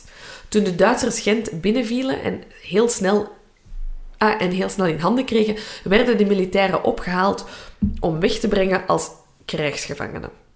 Daar hoorde ook mijn overgrootvader bij. Hij had wel wat contacten in Gent en hij kende de buurt. Ze werden in een soort van vrachtwagen vervoerd. Hij moet een goed uitzicht hebben gehad, want hij herkende zijn omgeving, de Krijgslaan. In het huidige Gent een drukke straat, maar toen geflankeerd door velden waar het koren hoog stond. Daar zag mijn grootvader zijn kans. De weduwe van een bevriende militair woonde daar in de buurt. Dus sprong hij als een ware superheld uit de vrachtwagen. Zie je met zo'n cape. Hij snelde zich tussen het hoge koren en hij verstopte zich. Je zou dus kunnen denken, amai, die is er goed van afgeraakt, maar niets is minder waar. De Duitsers lieten hem niet zomaar ontsnappen en openden het vuur. Hij werd geraakt, recht in zijn maag. Maar hij was tenminste ontsnapt uit de klauwen van de nazi's. Hij kroop met zijn laatste krachten door het veld en kwam uiteindelijk aan bij de bevriende weduwe. Hij kon de straat niet zomaar oversteken bij daglicht, dus hij wachtte tot het donker was. Toen sloop hij over de weg en dook neer voor het huis. Al liggend klopte hij aan. Je kan je dus voorstellen dat ze erg schrok toen ze hem zo zag liggen. Inderdaad, dat je de deur opent en je kijkt op ooghoogte en dan zo... Ah, wat doe jij hier? Hij werd meteen naar binnen gebracht en er werd een dokter bijgehaald die hem behandelde. Maar hij had tijd nodig om te recupereren en zolang dat duurde kon hij daar blijven. Wanneer hij een tijd later terug op krachten was gekomen en zelfstandig kon stappen, kreeg hij een fiets. Zeg, die was er wel erg aan toe, maar hè? Ja. Amai. En hij werd vermomd als boer en vatte de tocht aan naar Limburg, naar huis, naar zijn geliefde. Van Gent naar Limburg, op de fiets. Tegenwoordig heet dat de Ronde van Vlaanderen waarschijnlijk. Misschien is dat ook zo de clue van het verhaal. We lezen snel verder. Dus hij is op weg met fiets van Limburg naar Limburg naar zijn geliefde. Het zou een aantal dagen duren voor hij daar aankwam. Ja, no shit. En de lange rit had zijn tol geëist. Het had mijn overgrootvader al zijn kracht gekost om helemaal naar Limburg te reizen en hij was er ontzettend slecht aan toe. Als dat nog niet genoeg was, hadden de Duitsers ondertussen ook uitgevogeld wie hij was, waar hij woonde. En ze kwamen hem halen. Wat een moeite. Was alle moeite dan voor niets geweest? Mijn overgrootmoeder legde hem neer, de dokter werd er opnieuw bijgehaald en hij werd zo goed als mogelijk verzorgd. En dan, de dag dat de Duitsers hem uit bed zouden komen hijsen om hem op te sluiten. Mijn overgrootmoeder had zijn gezicht opgemaakt, wat wit gepoederd, zijn ogen donker aangezet, zodat hij er op sterven na dood uitzag. De Duitsers wierpen een blik op hem, op zijn wonden en laat hem maar liggen, hij gaat toch sterven. En ze waren weer weg. Mijn overgrootvader zou de oorlog overleven en meer nog, hij leefde tot voorbij de 90 jaar. Hij heeft wel nooit echt veel nog kunnen eten door die schotwond. En hoe ging het dan verder? De jongste zoon van de weduwe trouwde met een van zijn dochters, dus de grootouders, en zo werden ze voor altijd familie. Ik hoop dat het een duidelijk verhaal is en zelfs al komt het niet in de podcast, ik ben blij dat ik het heb kunnen neerschrijven. Merci voor jullie prachtige afleveringen en gezellige praatjes. Allerbeste groeten, Suzanne. Maar hoe gewiekst is iedereen? Ook zo... Je ziet er nog niet slecht genoeg uit. Ik ga u wat bijsje. Ik heb net dagen gereisd. Van Gent naar Limburg. Maar je moet er maar opkomen, hè. Ja. Om dan te zeggen... Je gaat niet dood moeten spelen, maar gewoon op het randje van de dood gaat je moeten spelen. Ja. En dat is slim, want ik dacht... dat adem inhouden en adem inhouden, ja. Dus doe dat maar eens.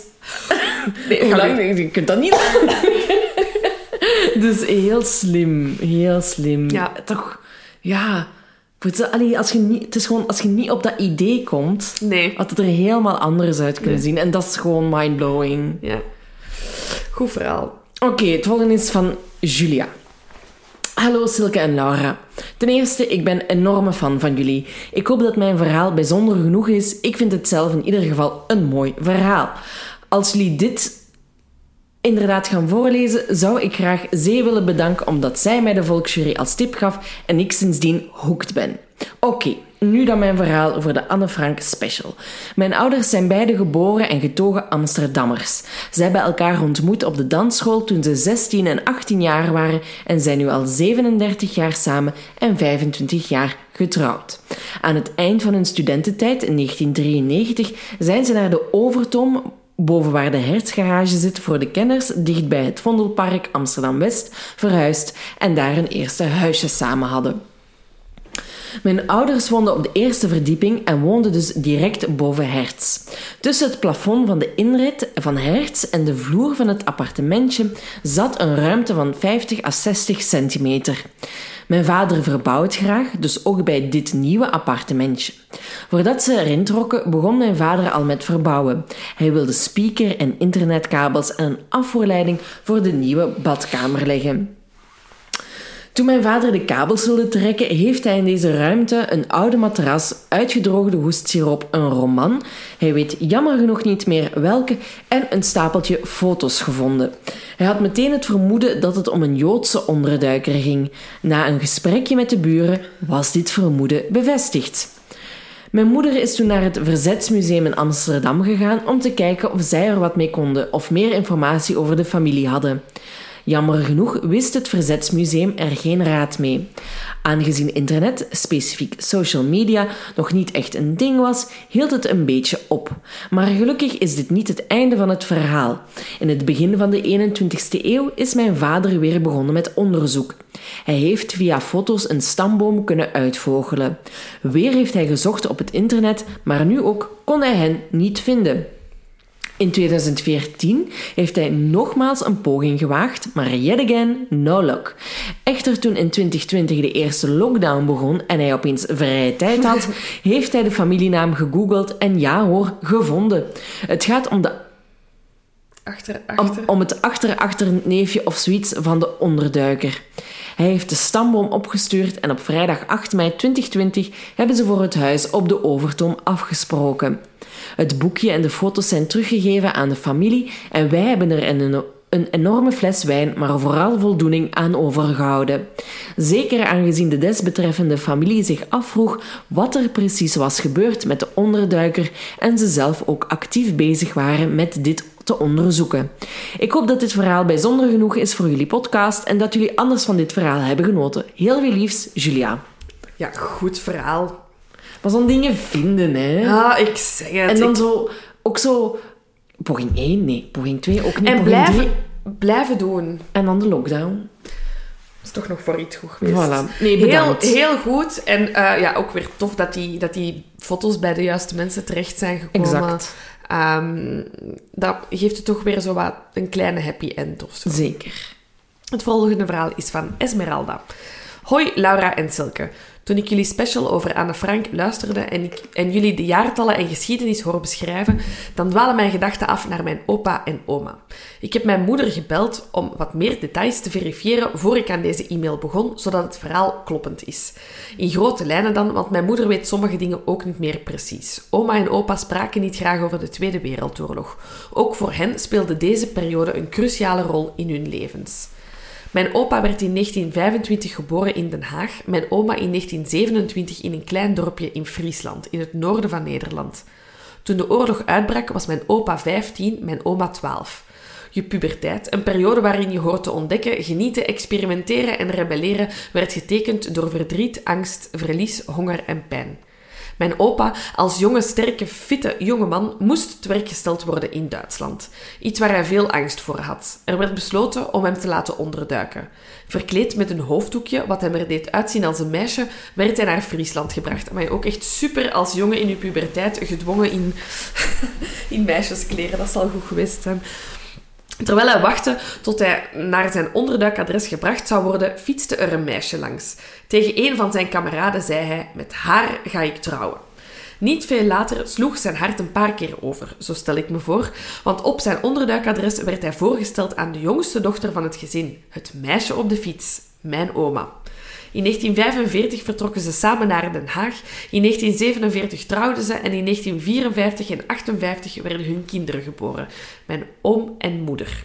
Hoe romantisch en hoe voorbestemd. De oorlog bracht dus ook mooie dingen. Zonder oorlog schreef ik jullie waarschijnlijk niet deze e-mail.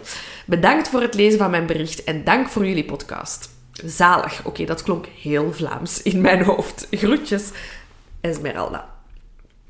Romantisch. Ja, romantisch. Goed verhaal. En ik zie nu ook die jongen dus verkleed als meisje.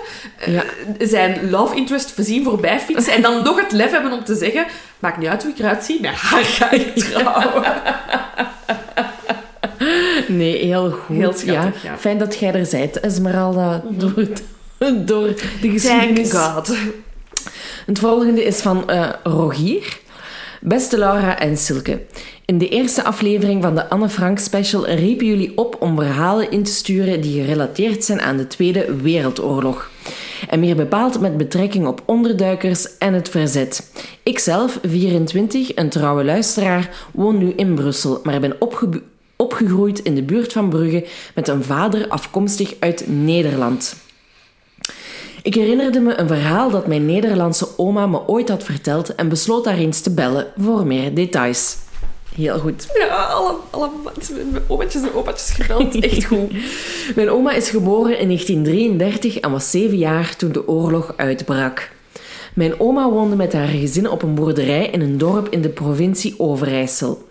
Daar hielpen ze vooral jonge Nederlandse mannen die wilden onderduiken omdat ze opgeroepen werden om voor het Duitse leger te vechten. Mijn oma's tante echter was een weduwe met 7 kinderen die naast 7 niet-Joodse onderduikers ook nog eens 4 Joden verborg. Als ik het goed heb begrepen, sliepen de 7 niet-Joodse onderduikers in een hutje tussen het riet en de rest in het huis. Hoe dan ook, toen er nog een extra Joods meisje van 19 jaar bij kwam, werd het daar iets te vol. Het meisje heette Ursula en was afkomstig uit Duitsland. Ze was eind jaren 30 samen met haar ouders en een deel van de familie gevlucht uit Duitsland naar Amsterdam en waren daar uiteindelijk ook ondergedoken. Ursula had werk in een confectiefabriek en op een dag toen ze terug thuis kwam, was iedereen daar weg omdat ze ontdekt waren. Uiteindelijk kwam Ursula terecht op de boerderij van mijn oma, maar omdat de tante had gevraagd of zij haar konden onderduiken. Op een avond in 1943, toen iedereen in bed lag, werd er op de voordeur geklopt. Toen mijn oma's vader opendeed, stonden er Duitsers voor de deur die op zoek waren naar de familie Pinkhoff. Ze waren echter wel bij het juiste adres, maar spraken de naam Penninghoff verkeerd uit. De vader snapte dat dit een kritieke situatie was en stuurde ze weg omdat ze zogezegd niet aan het juiste adres waren. Ursula, die de schuilnaam Senny had, by the way, was er al een tijdje, maar er was die dag een jonge, niet-Joodse onderduiker bijgekomen naar wie ze feitelijk op zoek waren. De vader maakte de jongen wakker en zei tegen hem dat hij zich in een greppel op het land achter het huis moest verstoppen.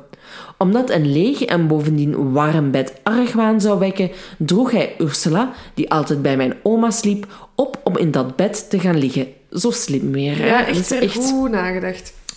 Op datzelfde moment klopten de Duitsers bij de buren aan en had hun jonge dochter natuurlijk wel door naar wie ze op zoek waren, waarop ze hun naar de juiste familie stuurden.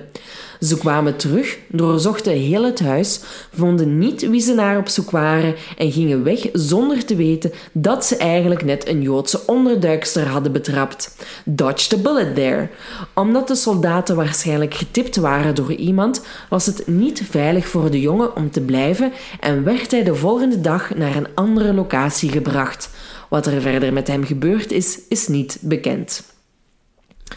Ursula werkte feitelijk gewoon mee op de boerderij en had een vals paspoort. Mijn oma vertelde me nog dat haar moeder het altijd een moeilijk moment vond om Ursula te wekken voor het koeienmelken, omdat ze altijd in blinde paniek wakker werd omdat ze dacht dat ze ontdekt was. Na de oorlog ging Ursula terug naar Amsterdam om daarna terug te komen en te trouwen met een oom van mijn oma in 1946. Ze kreeg 4 kinderen en stierf uiteindelijk al op 60-jarige leeftijd. Ik hoop dat het een beetje duidelijk is. Zoals jullie in de eerste aflevering zeiden, blijkt uit deze ervaring dat het onderduiken op boerderijen veel voorkwam en dat het ook niet altijd Joden waren. Als jullie nog vragen zouden hebben, stuur me gerust. Vriendelijke groetjes. XOXO Rogier. Heel goed. Ja, van inderdaad, het bevestigt het boerderijverhaal. En goed gevonden. En weer gewoon smart thinking. En quick thinking. Ja. Dat verhaal. Ik zou denk ik niet zo slim zijn. Allee, ja, ik zou wel... Maar zo... Ja, je denkt daar misschien wel over na. Wat als er gebeurt, dan doen we... Allee, misschien daar wel een soort van stappenplan maken. Maar ja, om erbij na te denken van oké, die jongen is nu weg, dat bed gaat warm aanvoelen en die Duitsers gaan daar waarschijnlijk aan voelen. Ja. Er moet nu maar eens iemand anders in gaan liggen. Ja. Een Joods meisje dan ook nog eens. Ja, en hopen dat dat niet naar haar paspoort wordt gevraagd. Goed verhaal. Ja. Dankjewel. Alright, het verhaal van Céline. Hey Laura en Silke. Met veel interesse heb ik opnieuw geluisterd naar de eerste aflevering van de special van dit jaar. Toen jullie opnieuw opriepen om persoonlijke verhalen te vertellen, moest ik meteen aan mijn eigen familie uit Nederland denken. Mijn bomma. Zij vond bomma leuk, omdat we in Nederland oma net als oud beschouwen, is momenteel dementerend. En we kunnen er dus nu niet meer veel over praten, maar ze heeft mij vroeger wel meerdere malen verteld over het verhaal van haar Joodse vader. Daarnaast heb ik een paar jaar terug een beetje opzoekingswerk gedaan naar het verhaal en kwam ik terecht op de website Joods Monument, waar dus waar documentatie over mijn bomma en haar familie terug te vinden is. Mijn moeder en haar ouders zijn dus Nederlands en de familie komt uit de omgeving van Rotterdam. Mijn grootmoeder heet Maaike, roepnaam Mia de Wolf. En dat is dit is al een typisch Joods-Nederlandse achternaam. Dat wist ik niet.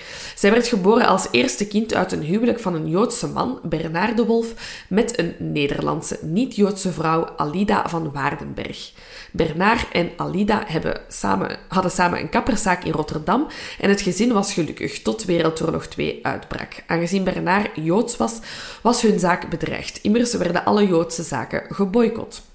Daartoe scheidden Bernard en Alida feitelijk, zodat Alida alleen het kapsalon kon voortzetten. In realiteit bleven ze samen en hadden ze elkaar echt lief. Een zeer spijtige en ongelukkige gevolg van de feitelijke scheiding was dat Bernard vanaf dat moment een alleenstaande Joodse man was op papier. En dus niet meer een Joodse man in een gemengd huwelijk.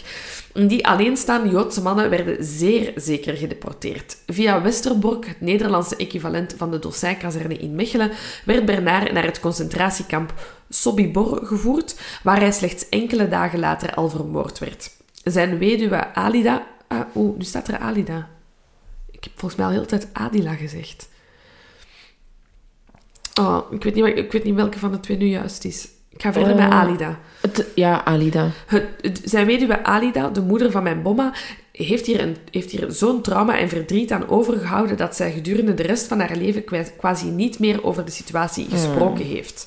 Als mijn bomma naar haar vader vroeg, dan klapte Alida volledig dicht en begon ze stilletjes te huilen. Mijn bomma heeft gelukkig wel nog van de familie van Bernard verhalen kunnen horen over hem. Alida is later hertrouwd met een Nederlandse man en ze heeft samen met mijn bomma en de zoon uit haar tweede huwelijk nog mooie jaren meegemaakt. Het verhaal eindigt hier nog niet. Het toeval wil dat mijn bomma jaren later rond haar 18e mijn grootvader Harm Schra, leerde kennen.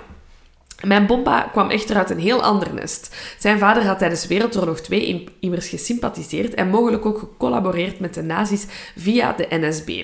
Hier weet mijn moeder veel minder over, aangezien ze geen goed contact had met deze kant van de familie. Mijn grootvader, die uit een fout gezin kwam, werd dus verliefd op een vrouw met Joodse roots. Dit was uiteraard niet naar de zin van zijn vader. Die laatste beloofde mijn bompa dan ook een sportwagen in ruil voor een liefdesbreuk met mijn oma. Mijn bompa was de domst niet en zei tegen mijn bomma dat hij even een paar weken weinig van zich zou laten horen, maar dat hij nog altijd van haar hield. Hierop kreeg hij uiteindelijk de best of both worlds. Hij maakte zijn vader wijs dat het uit was en hij kreeg die sportwagen, maar hij bleef gewoon samen met de vrouw van zijn leven. Alle gekheid op een stokje was uiteraard de combinatie niet vanzelfsprekend en ook daarom heeft mijn moeder bijvoorbeeld haar familie aan vaderskant slechts enkele keren gezien tot zij een jaar of 8 was en nadien is alle contact verbroken. Mijn grootvader en mijn grootmoeder zijn gelukkig getrouwd gebleven tot het overlijden van mijn bompa in 2010. Mijn grootmoeder verblijft momenteel in een woonzorgcentrum bij ons in de buurt.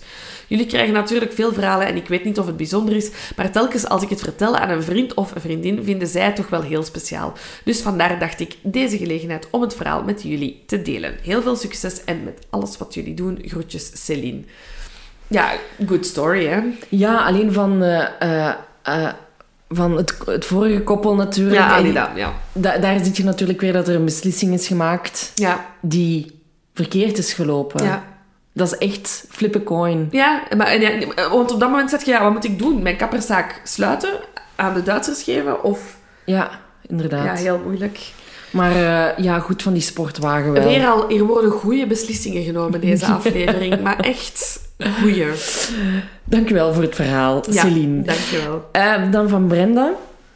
Hoi dames, eerst en vooral proficiat met alles wat jullie al hebben bereikt en nog gaan bereiken. Bedankt voor al jullie fijne podcast en boeken. en boek en toekomstig boek. Ik moet niet vooruitlopen op de feiten. Zulke haaien, alsjeblieft. Dankzij jullie boek ben ik beginnen lezen, zotjes als 30-jarige. Hier zo 2 verhaaltjes van mijn lief zijn familie.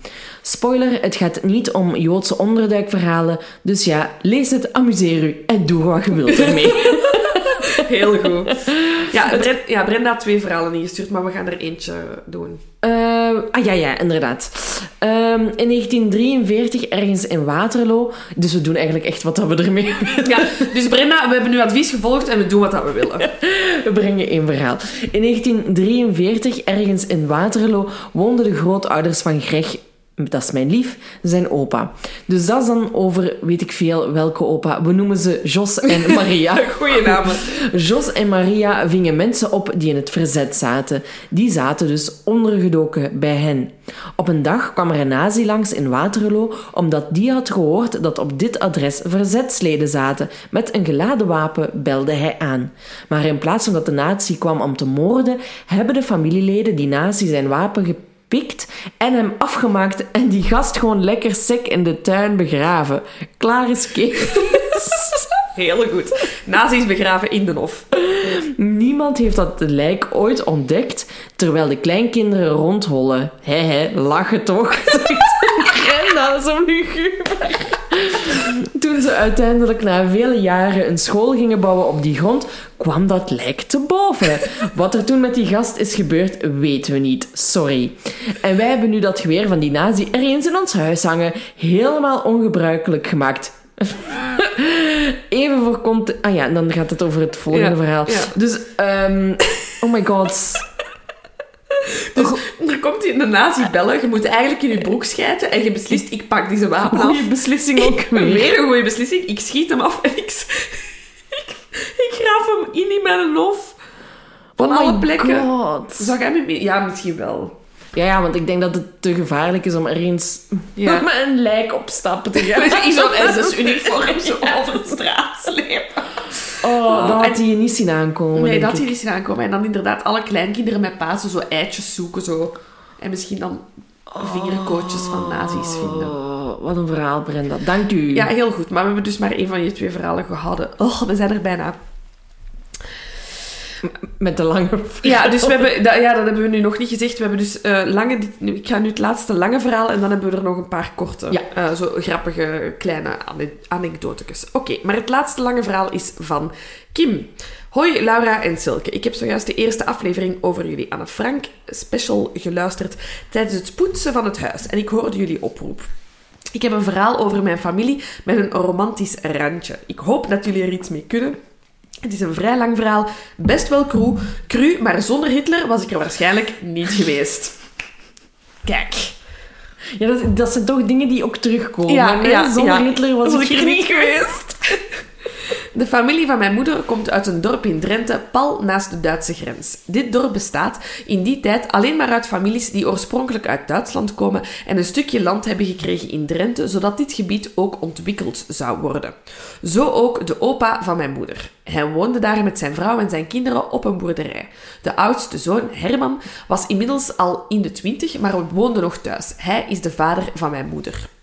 De vader des huizes besloot samen met zijn vrouw en Herman dat ze onderduikers in huis zouden nemen. Er was plek genoeg op de boerderij. Er was al een hele rits kinderen en een extra mond om te voeden kon er best wel bij. Er kwam een tiener in huis, een jongen met zwarte haren die nogal opviel tussen alle blonde kopjes. Omdat de boerderij een beetje afgelegen lag, mocht de jongen soms met de schapen op de hei om ze te laten grazen. Wat de familie niet wist...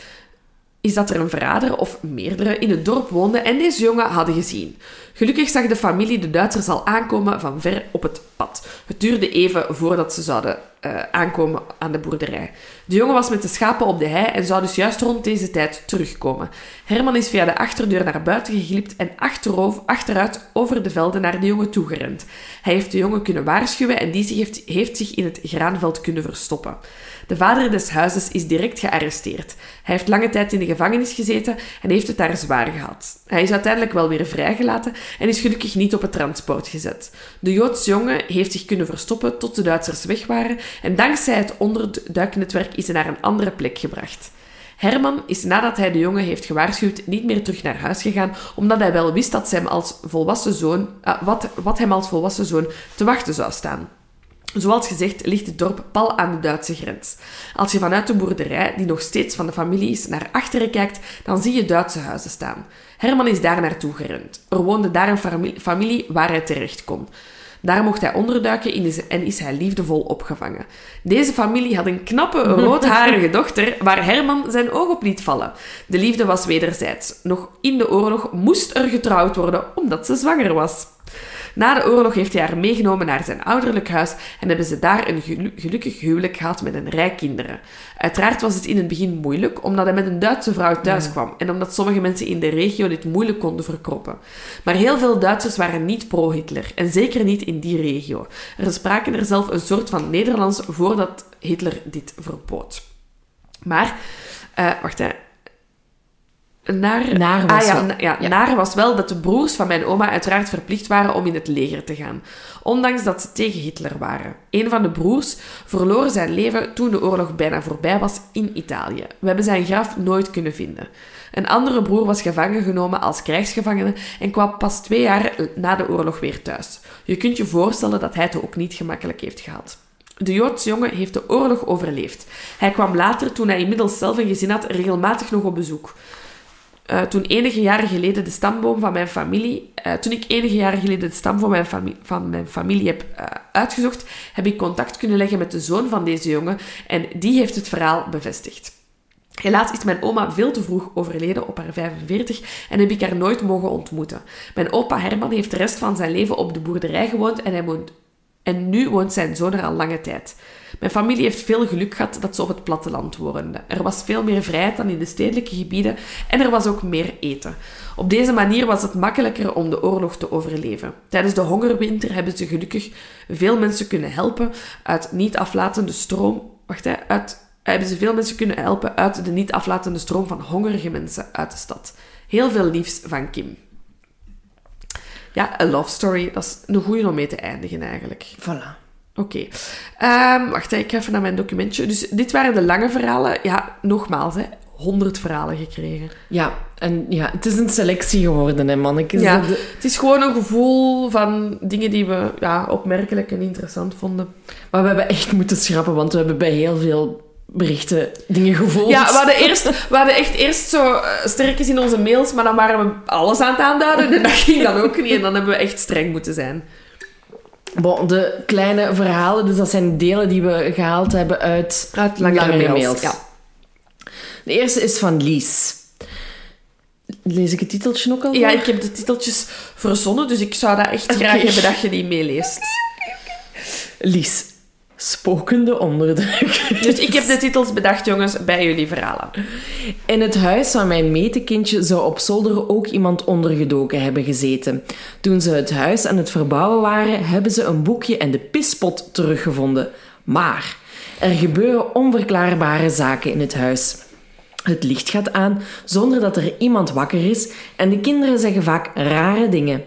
Mijn metekindje, haar broertje, zei dat hij het niet leuk vond dat die meneer altijd op zijn bed zat. Mijn metekindje vroeg aan haar mama, wat doet die meneer in de koffer? Dus ze vermoedde dat de geest van die persoon nog steeds rondhangt in het huis.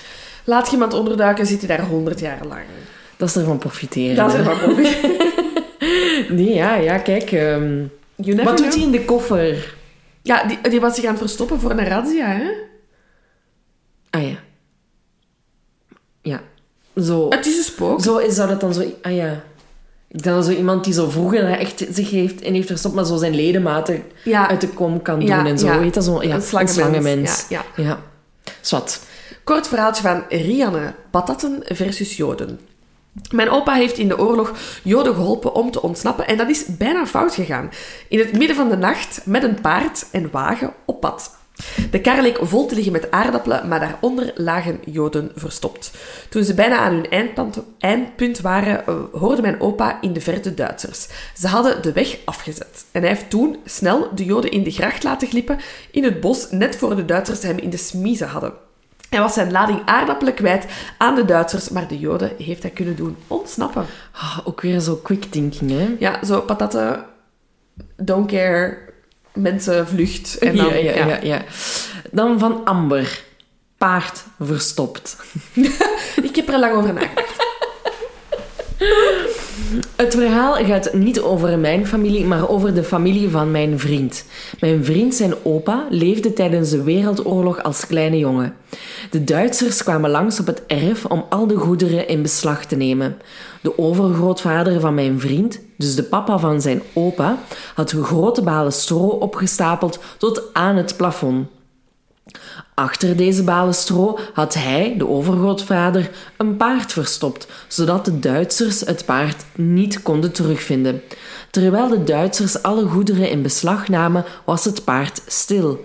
Als de Duitsers waren vertrokken, begon het paard lawaai te maken. Het paard wist precies hoe lang hij stil moest zijn. De familie heeft dus zeer veel geluk gehad.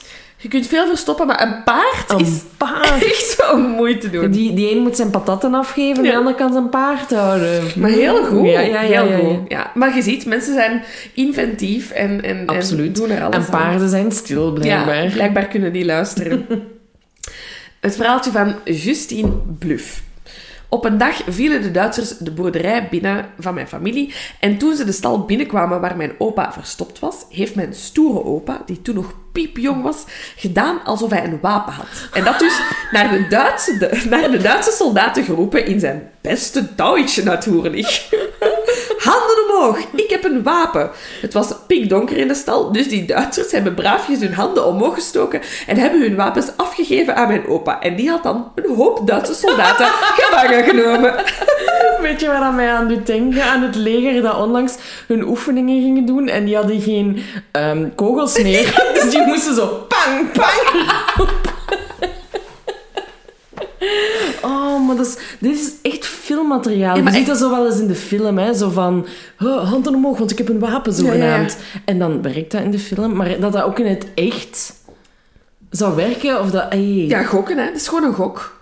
Want dat zijn Duitse soldaten die toch ook wapens zouden hebben of zo, ja. Denkt je? Ah ja, ze hebben ze allemaal afgegeven. Ah ja.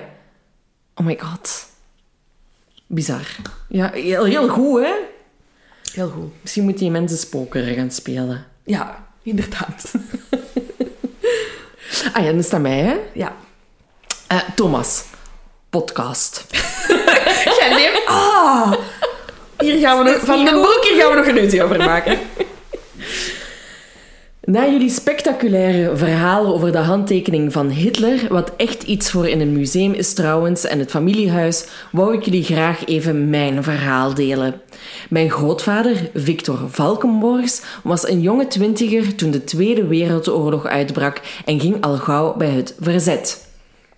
In juni 1944 moest hij plots vluchten voor de Gestapo en alles en iedereen achterlaten.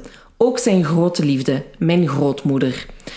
Via handgeschreven liefdesbrieven hield hij zijn grote liefde thuis op de hoogte van zijn leven op de vlucht. Een tijdje geleden ben ik met die liefdesbrieven in de hand op pad gegaan om zijn verhaal te reconstrueren. Wat heeft mijn grootvader gedaan en waarom moest hij gaan vluchten? Was mijn vaken een held? Een zoektocht die me zelfs tot in Australië bracht. En ja, mijn grootvader was absoluut een held. Ik maakte er een podcast over die jullie misschien, als je dit soort verhalen fijn vindt, wel zouden kunnen smaken. De 5-delige podcast heet De Brieven van mijn Grootvader. Sorry, ik moet hoesten. Ik had hem al een paar keer zien passeren en omdat veel luisteraars ook vroegen van geef zeker nog tips over de oorlog. Voilà, Thomas heeft speciaal voor jullie er een podcast over gemaakt. Het lijkt me iets heel, heel cool. Hè? Ik heb met ons mama ook voor het laatst dagboeken en brieven van mijn grootmoeder teruggevonden.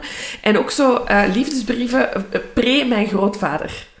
Oh, dus het was een pennenvriend, hè, zoals mijn oma dat dan zei. Maar ik denk dat hij uit Frankrijk kwam. En weet je van wanneer dat ze zijn? Ja, mijn grootouders zijn in de jaren 50 getrouwd, dus ja, het zal ervoor zijn. Oelala. Dus ik vind het een tof idee. Het is echt iets dat inderdaad zich leent tot een podcast. Hè. Zo wat oude brieven en dan... goed. We'll give it a shot. Bart. Nazis don't lie. Die, don't die. Oeh, dat is jammer. Enkele keer heb ik een... Ik ga het even... Ik ken Bart zijn verhaal weer. Het is ook een collaboratieverhaal. En Bart vertelt in zijn hele brief over hoe dat hij na de oorlog wel nog op bezoek... bij zijn grootouders op bezoek gingen, die tijdens de oorlog toch wat de kant van de Duitsers hebben gekozen. En hij deelt eigenlijk een vakantieherinnering. Eén enkele keer heb ik een referentie gehoord bij mijn grootouders die zo'n diepe indruk op mij heeft gemaakt als kind, dat ik nog altijd weet waar ik ze heb gehoord en ik kan me de situatie nog perfect het beeld daarvan oproepen. De eigenaar van het vakantiehuisje waar wij logeerden verpachtte een deel van zijn eigendom aan een boer die een dochter had met een verstandelijke handicap. Dat meisje zag er altijd een beetje verwaarloosd en vuil uit. Op een keer veegde de eigenaar dat meisje haar gezicht schoon dat vol moddervlekken zat van de tijd op het veld te spelen. En hij keek haar neerbuigend aan met de woorden en hij zei: "Het is jammer dat Hitler er niet meer was om dit soort undermenschen kapot te maken." Letterlijk. Dan sta je daar als 10-jarige. En ik had alles heel goed verstaan. Het ging dus inderdaad over dat Bart in contact stond of op vakantie ging bij mensen die inderdaad hun nazi-sympathieën dus ook na de oorlog niet meer... Amai, ik ben even in shock. Ja, sorry. Amai. Dus je hebt mensen die zich niet schamen om hun nazi-sympathieën. Amai, Bart, jong, ik snap dat wil ook even, want ik heb net gezegd, Bart zijn familie, maar ik denk niet dat het familie is. Dus even, Bart, ik wil je familie niet vernaziseren, of hoe moet ik het zeggen? Maar ik vond het zo'n shocking ding dat je dat... Ja, dat vergeet je natuurlijk niet als je zoiets hoort. Nee. En dan van... Oké, Annegien of Annegien? Annegien, ja. Slapen... Beter nazi's. Slapen en dan is groter dan tekentje de nazi's. S'nachts zijn een keer de Duitsers aankomen kloppen dat ze allemaal op moesten staan. De familie waarschijnlijk. Ja. Oma rillend van angst naar haar moeder dat ze haar bed uit moest, waarop mijn overgrootmoeder verklaarde dat ze voor geen nazi ter wereld haar bed uitkwam. En ze heeft het ook niet gedaan.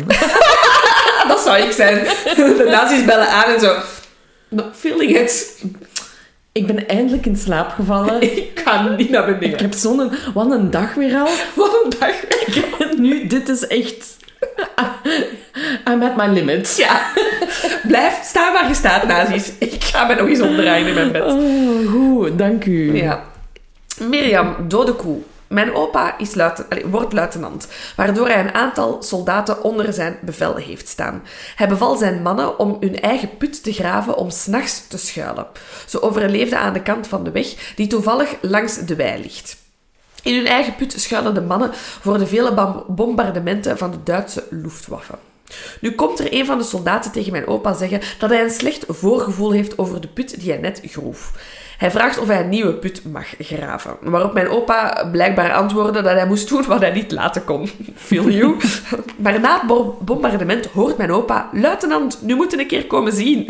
En in de eerste put die de soldaat groef, lag een dode koe. De koe is door de bom gedood, weggeslingerd en met haar rug beland in die eerste put. Mijn opa heeft dus op een niet-heroïsche manier het leven van de soldaat gered. Oh, maak dat mee. Ja, maar weet je, uw buikgevoel is alles. Ja. Heel goed. Heel goed. Lisa. De slaakom.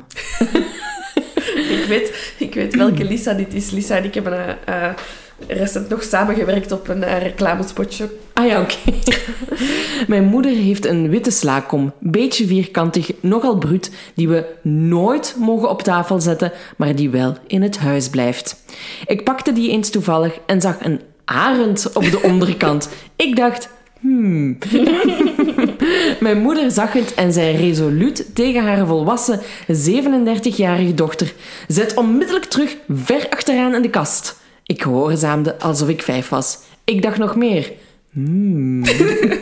Blijkt dat mijn opa samen met wat vrienden een trein beroofd heeft die onder andere het servies van de nazi's vervoerde.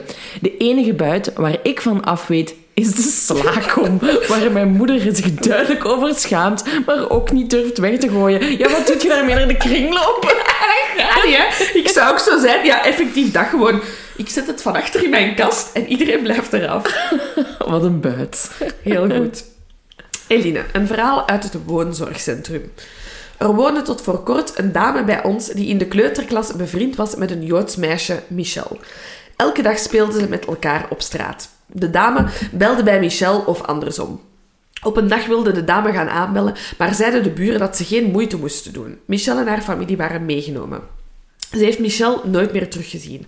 Als ze ouder werd, zei ze altijd dat ze haar eerste kind Michelle of Michel zou noemen. Ondanks dat haar man dezelfde naam draagt, heet hun eerste kind effectief Michel. Ik vind het verhaal niet alleen beklijvend vanwege de inhoud, maar ook omdat een herinnering van een 4-jarig meisje zo levendig is en dat ze het nog altijd vertelt alsof het gisteren was. En dat bewijst alleen maar wat voor een impact zo'n dingen hebben op de mens. Ja, wel crazy dat je op je 4 jaar zegt, dan ga ik mijn kind zo noemen. Waarom kan ze dat als ze ouder werd? Ah, wel ja. Ja. Ja, het is een triestig, dat is triestig, hè. Zo... Ja, en dat je dat onthoudt en dat het doet.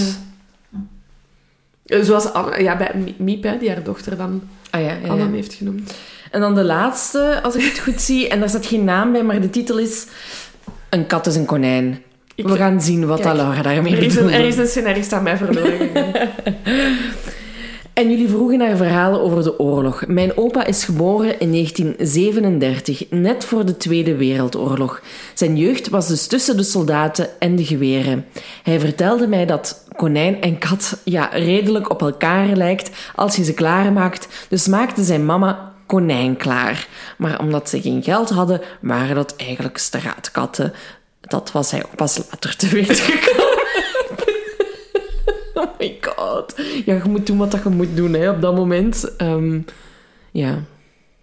Jij zou geen kat eten tijdens de oorlog? Ja, als het moet het, hè, tuurlijk. Het doet mij altijd denken aan... Nu gaan 100 mensen mij zeggen... Ja, dat is de titel van die film. Van die baseball... Nee, rugbyploeg die elkaar dan opeten omdat ze neergestort zijn. In de Alpen of whatever. Ja, ik weet niet waar. Vraag me af hoe lang het bij mij zou duren eer dat je die klik omdraait. Om inderdaad zo je eigen huisdier te slachten. Sorry. Soms ik ween. Ja. Nee. Ik snap het, ja. Ja, natuurlijk. Jij zou... Alma en Lucie zouden alle andere katten uit de buurt lokken die jij eerst nog zou kunnen opeten. Ja, Joost gaat dan ook zo... Ja, Joost, King of the Castle, die gaat dan zo bij andere katten rondsen die weggaan. En dan kunnen ze met zijn vijver van schmikkelen. Ja. Van andere katten in de buurt. Joost zou zalig genieten. Die zou blij zijn. Nee. Die mogen geen katjes gegeten worden. Maar ik snap het wel. Nee, all is fair in love and war. Zo gaat het gewoon. En dat was het ook meteen. Dat was het laatste korte verhaaltje. Amai, we zijn weer lang bezig geweest. Ja, zie je. Maar alle geluk dat we er een paar nog hebben laten vallen. Want... Jongens, wat een zotte verhalen. Zotte verhalen. En we hebben ook al... Silke en ik waren er net over bezig. Volgende keer gaan we zo'n specifieke vraag stellen dat we maar 5 verhalen krijgen. Ja. En we willen ook dat het maximaal op een A4 past. We willen het met alinea's. Ja. We willen het... En liefst zo een inleidende regel van in vet gedrukt. Zo, dit is waarover het verhaal gaat. Ja. Zodat we exact weten. Welke verhalen we kunnen... Nee, het ding is... Dat is niet waar wat we nu zeggen, want al jullie verhalen waren mega interessant en het was super moeilijk om te kiezen. Nee, we gaan geen deel 83D.2 doen. Nee, dit was het nu. En we gaan... Dit betekent ook officieel het einde van onze special. Ja. Dit betekent ook dat jullie suggesties kunnen doen voor een volgende special. Maar Laura heeft toch al beslist. Ik heb al gekozen en je hebt je akkoord gegeven. Maar wie weet is er een beter idee. Want vorig jaar stonden we ook nergens en dachten we, we zien nog wel. En dan kwam deze suggestie binnen en dan... Ja, was het vrij snel... Maak maar weer eens een polke aan in de discussiegroep of zo. Ja, voor de mensen ook, in het algemeen ook. Hè, als je afleveringen wilt suggereren... wij zijn 2 Instagram-kinderen, maar het liefst krijgen wij suggesties in de discussiegroep. Ja, daar kun je ook een hashtag bij zetten. Ja, suggesties voor afleveringen. En dan komen die allemaal mooi in een folderke daar terecht, waar dat wij in kunnen gaan scrollen. Ja. En ja, als alles goed is, hebben jullie... al een aflevering gehad recent, namelijk 83. Benieuwd wat jullie daarvan vonden. Dus ja, hierna is het weer 84. Ik kan dat wel niet aan mijn taal, dat in onze feed niet in de juiste volgorde gaat staan. Kijk, that's life. That's life. En daarmee gaan we jullie laten. Ja, wat een dag weer al. Wat een dag weer al. Fuck de nazi's. Oh. En ja, Poetin, blijf u kalm houden, hè. Ik zweer het u. Dat is nog steeds gaande. Dat is nog steeds, ja. Een keer ook over bezig. Maar ik zweer het u, Poetin. Keep calm. Keep calm. Salut. Bye. Nog even over die grootse en epische muziektheatervoorstelling. Het achtste leven voor Brilka is een marathonvoorstelling van 5 uur. Koop je tickets voor deze bijzondere theateravond via oostpol.nl.